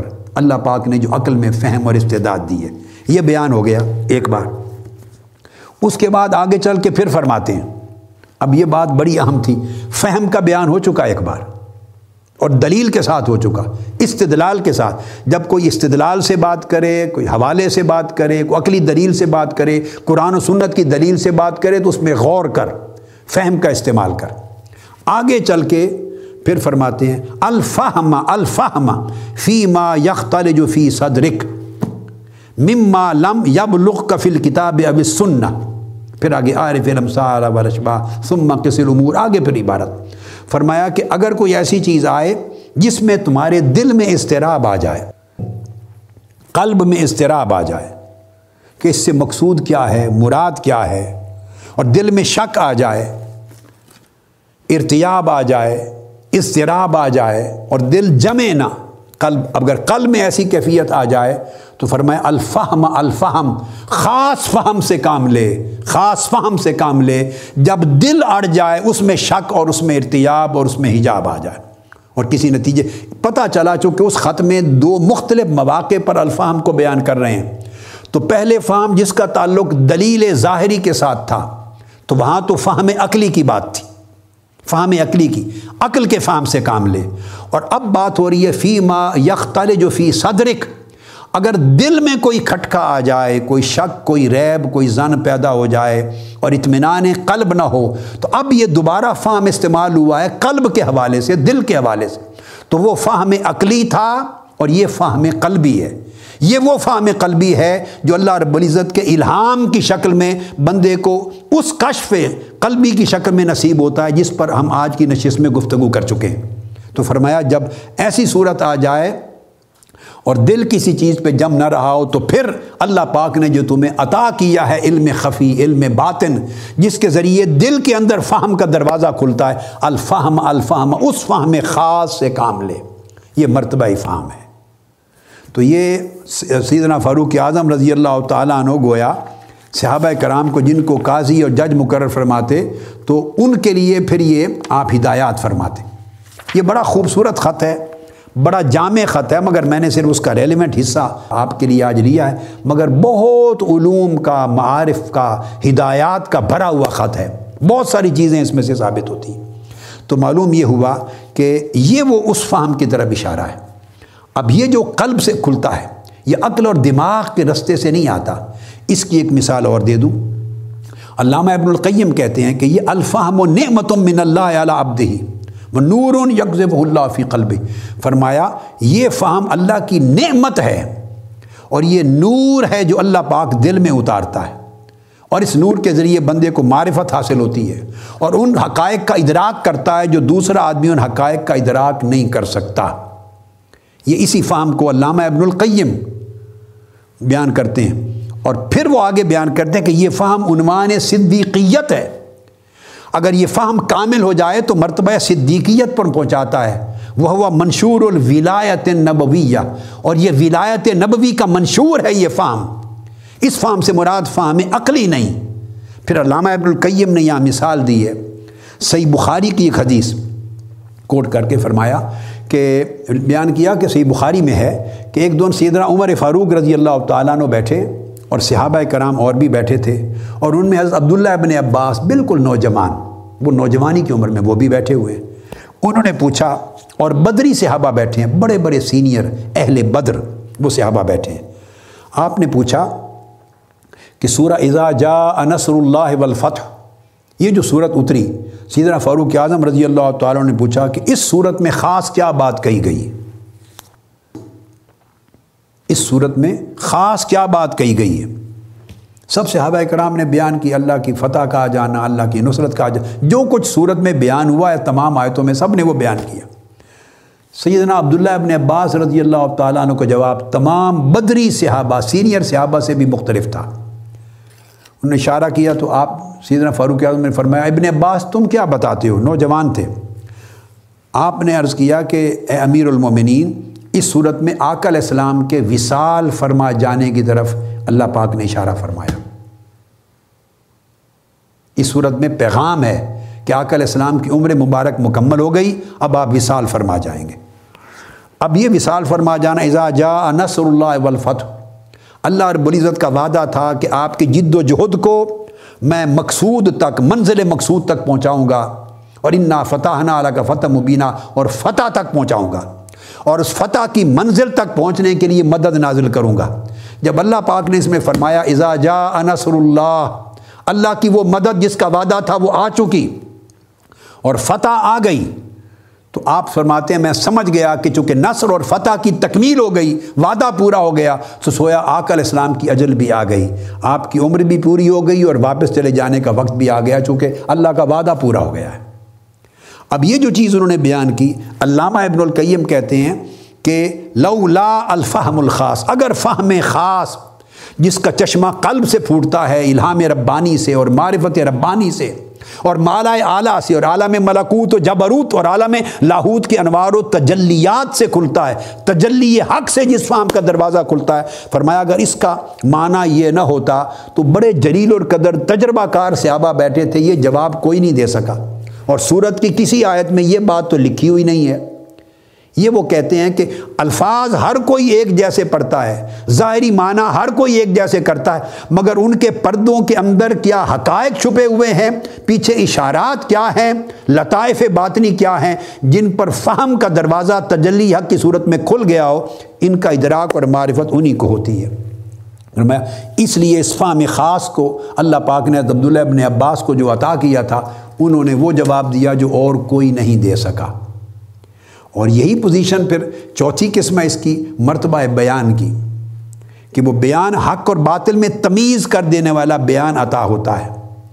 اور بات کو دیکھتے، پڑھتے، سنتے ہی صاحب فہم خاص، صاحب علم لدنی، صاحب علم باطن، صاحب علم خفی، مرتبہ ولایت پر حامل شخص وہ تمیز کر لیتا ہے، فرق کر لیتا ہے کہ یہ حق ہے، یہ باطل ہے، یہ درست ہے، یہ نا درست ہے۔ تو اللہ رب العزت انہیں، حالانکہ آیات ہر کوئی سنتا ہے حدیث ہر کوئی سنتا ہے، کلام ہر کوئی سنتا ہے، کتاب ہر کوئی پڑھتا ہے، دلائل ہر کوئی رکھتا، سنتا، بیان کرتا ہے، مگر ان کے اندر اس بیان خاص صرف انہی کو نصیب ہوتا ہے جس کا ظاہری حواس کے اندر تجلی حق کا نور شامل ہو جائے۔ اور اگر وہ تجلی حق کا نور شامل ہو تو پھر اللہ رب العزت اس کے ظاہری حواس اور عقل کو بھی روشن کر دیتا ہے اور اس کے قلوب کے ذریعے بھی چشمے، علم اور معرفت کے کھول دیتا ہے۔ یہ وہ مراتب ہیں اور انہی مراتب میں بڑھتے بڑھتے بالآخر پھر ایک پانچواں مرتبہ وہ نصیب ہوتا ہے جس کو مرتبہ تحدیث کہتے ہیں۔ وہ پانچواں مرتبہ وہ اس کو مرتبہ تحدیث کا نام دیا ہے۔ وہ نصیب ہوتا ہے اور مرتبہ تحدیث سے مراد میں نے ذکر اشارتاً پہلے کیا تھا کہ آقا علیہ السلاۃ والسلام نے فرمایا کہ پہلی امتوں میں محدث لوگ تھے، ایسے لوگ تھے جن سے ملائکہ ہم کلام ہوتے یا جن کی زبان سے ملائکہ بولا کرتے تھے۔ وہ بولتے تھے، دیکھنے میں بندے کی زبان تھی، مگر ملائکہ بولتے تھے ان کی زبان سے۔ اور میری امت میں اگر ایک بھی محدث ہوا، مکلم ہوا، تو عمر فاروق ہوگا۔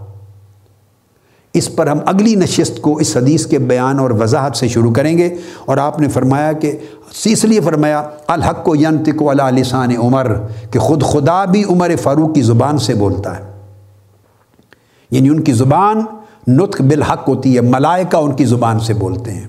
یہ وہ مقام تحدیث ہے کہ جہاں مخاطبہ ہوتا ہے، جس کا ذکر ہم کر چکے ہیں کہ وہ مخاطبے کا بعض اوقات معنی کوئی لے لیتا ہے کہ یہ الفاظ اور حروف کا مخاطبہ ہے، وہ تجلیات کا، مگر یہاں وہ تجلیات اتنی غالب ہو جاتی ہیں قلب پر کہ بے ساختہ کلام زبان سے نکلتا ہے۔ اور جب بے ساختہ کلام زبان سے نکلتا ہے بندہ اس کو گھڑتا نہیں ہے۔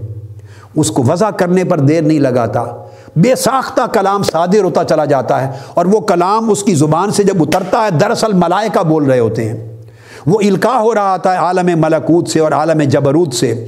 الکا ہوتا چلا جاتا ہے اور الفاظ و حروف کی شکل میں زبان سے ادا ہوتا چلا جاتا ہے۔ تو بندے کے قلب کا مالا اعلیٰ سے رشتہ جڑا ہوتا ہے اور قلب کا اس کی زبان کے ساتھ تعلق جڑا ہوا ہوتا ہے۔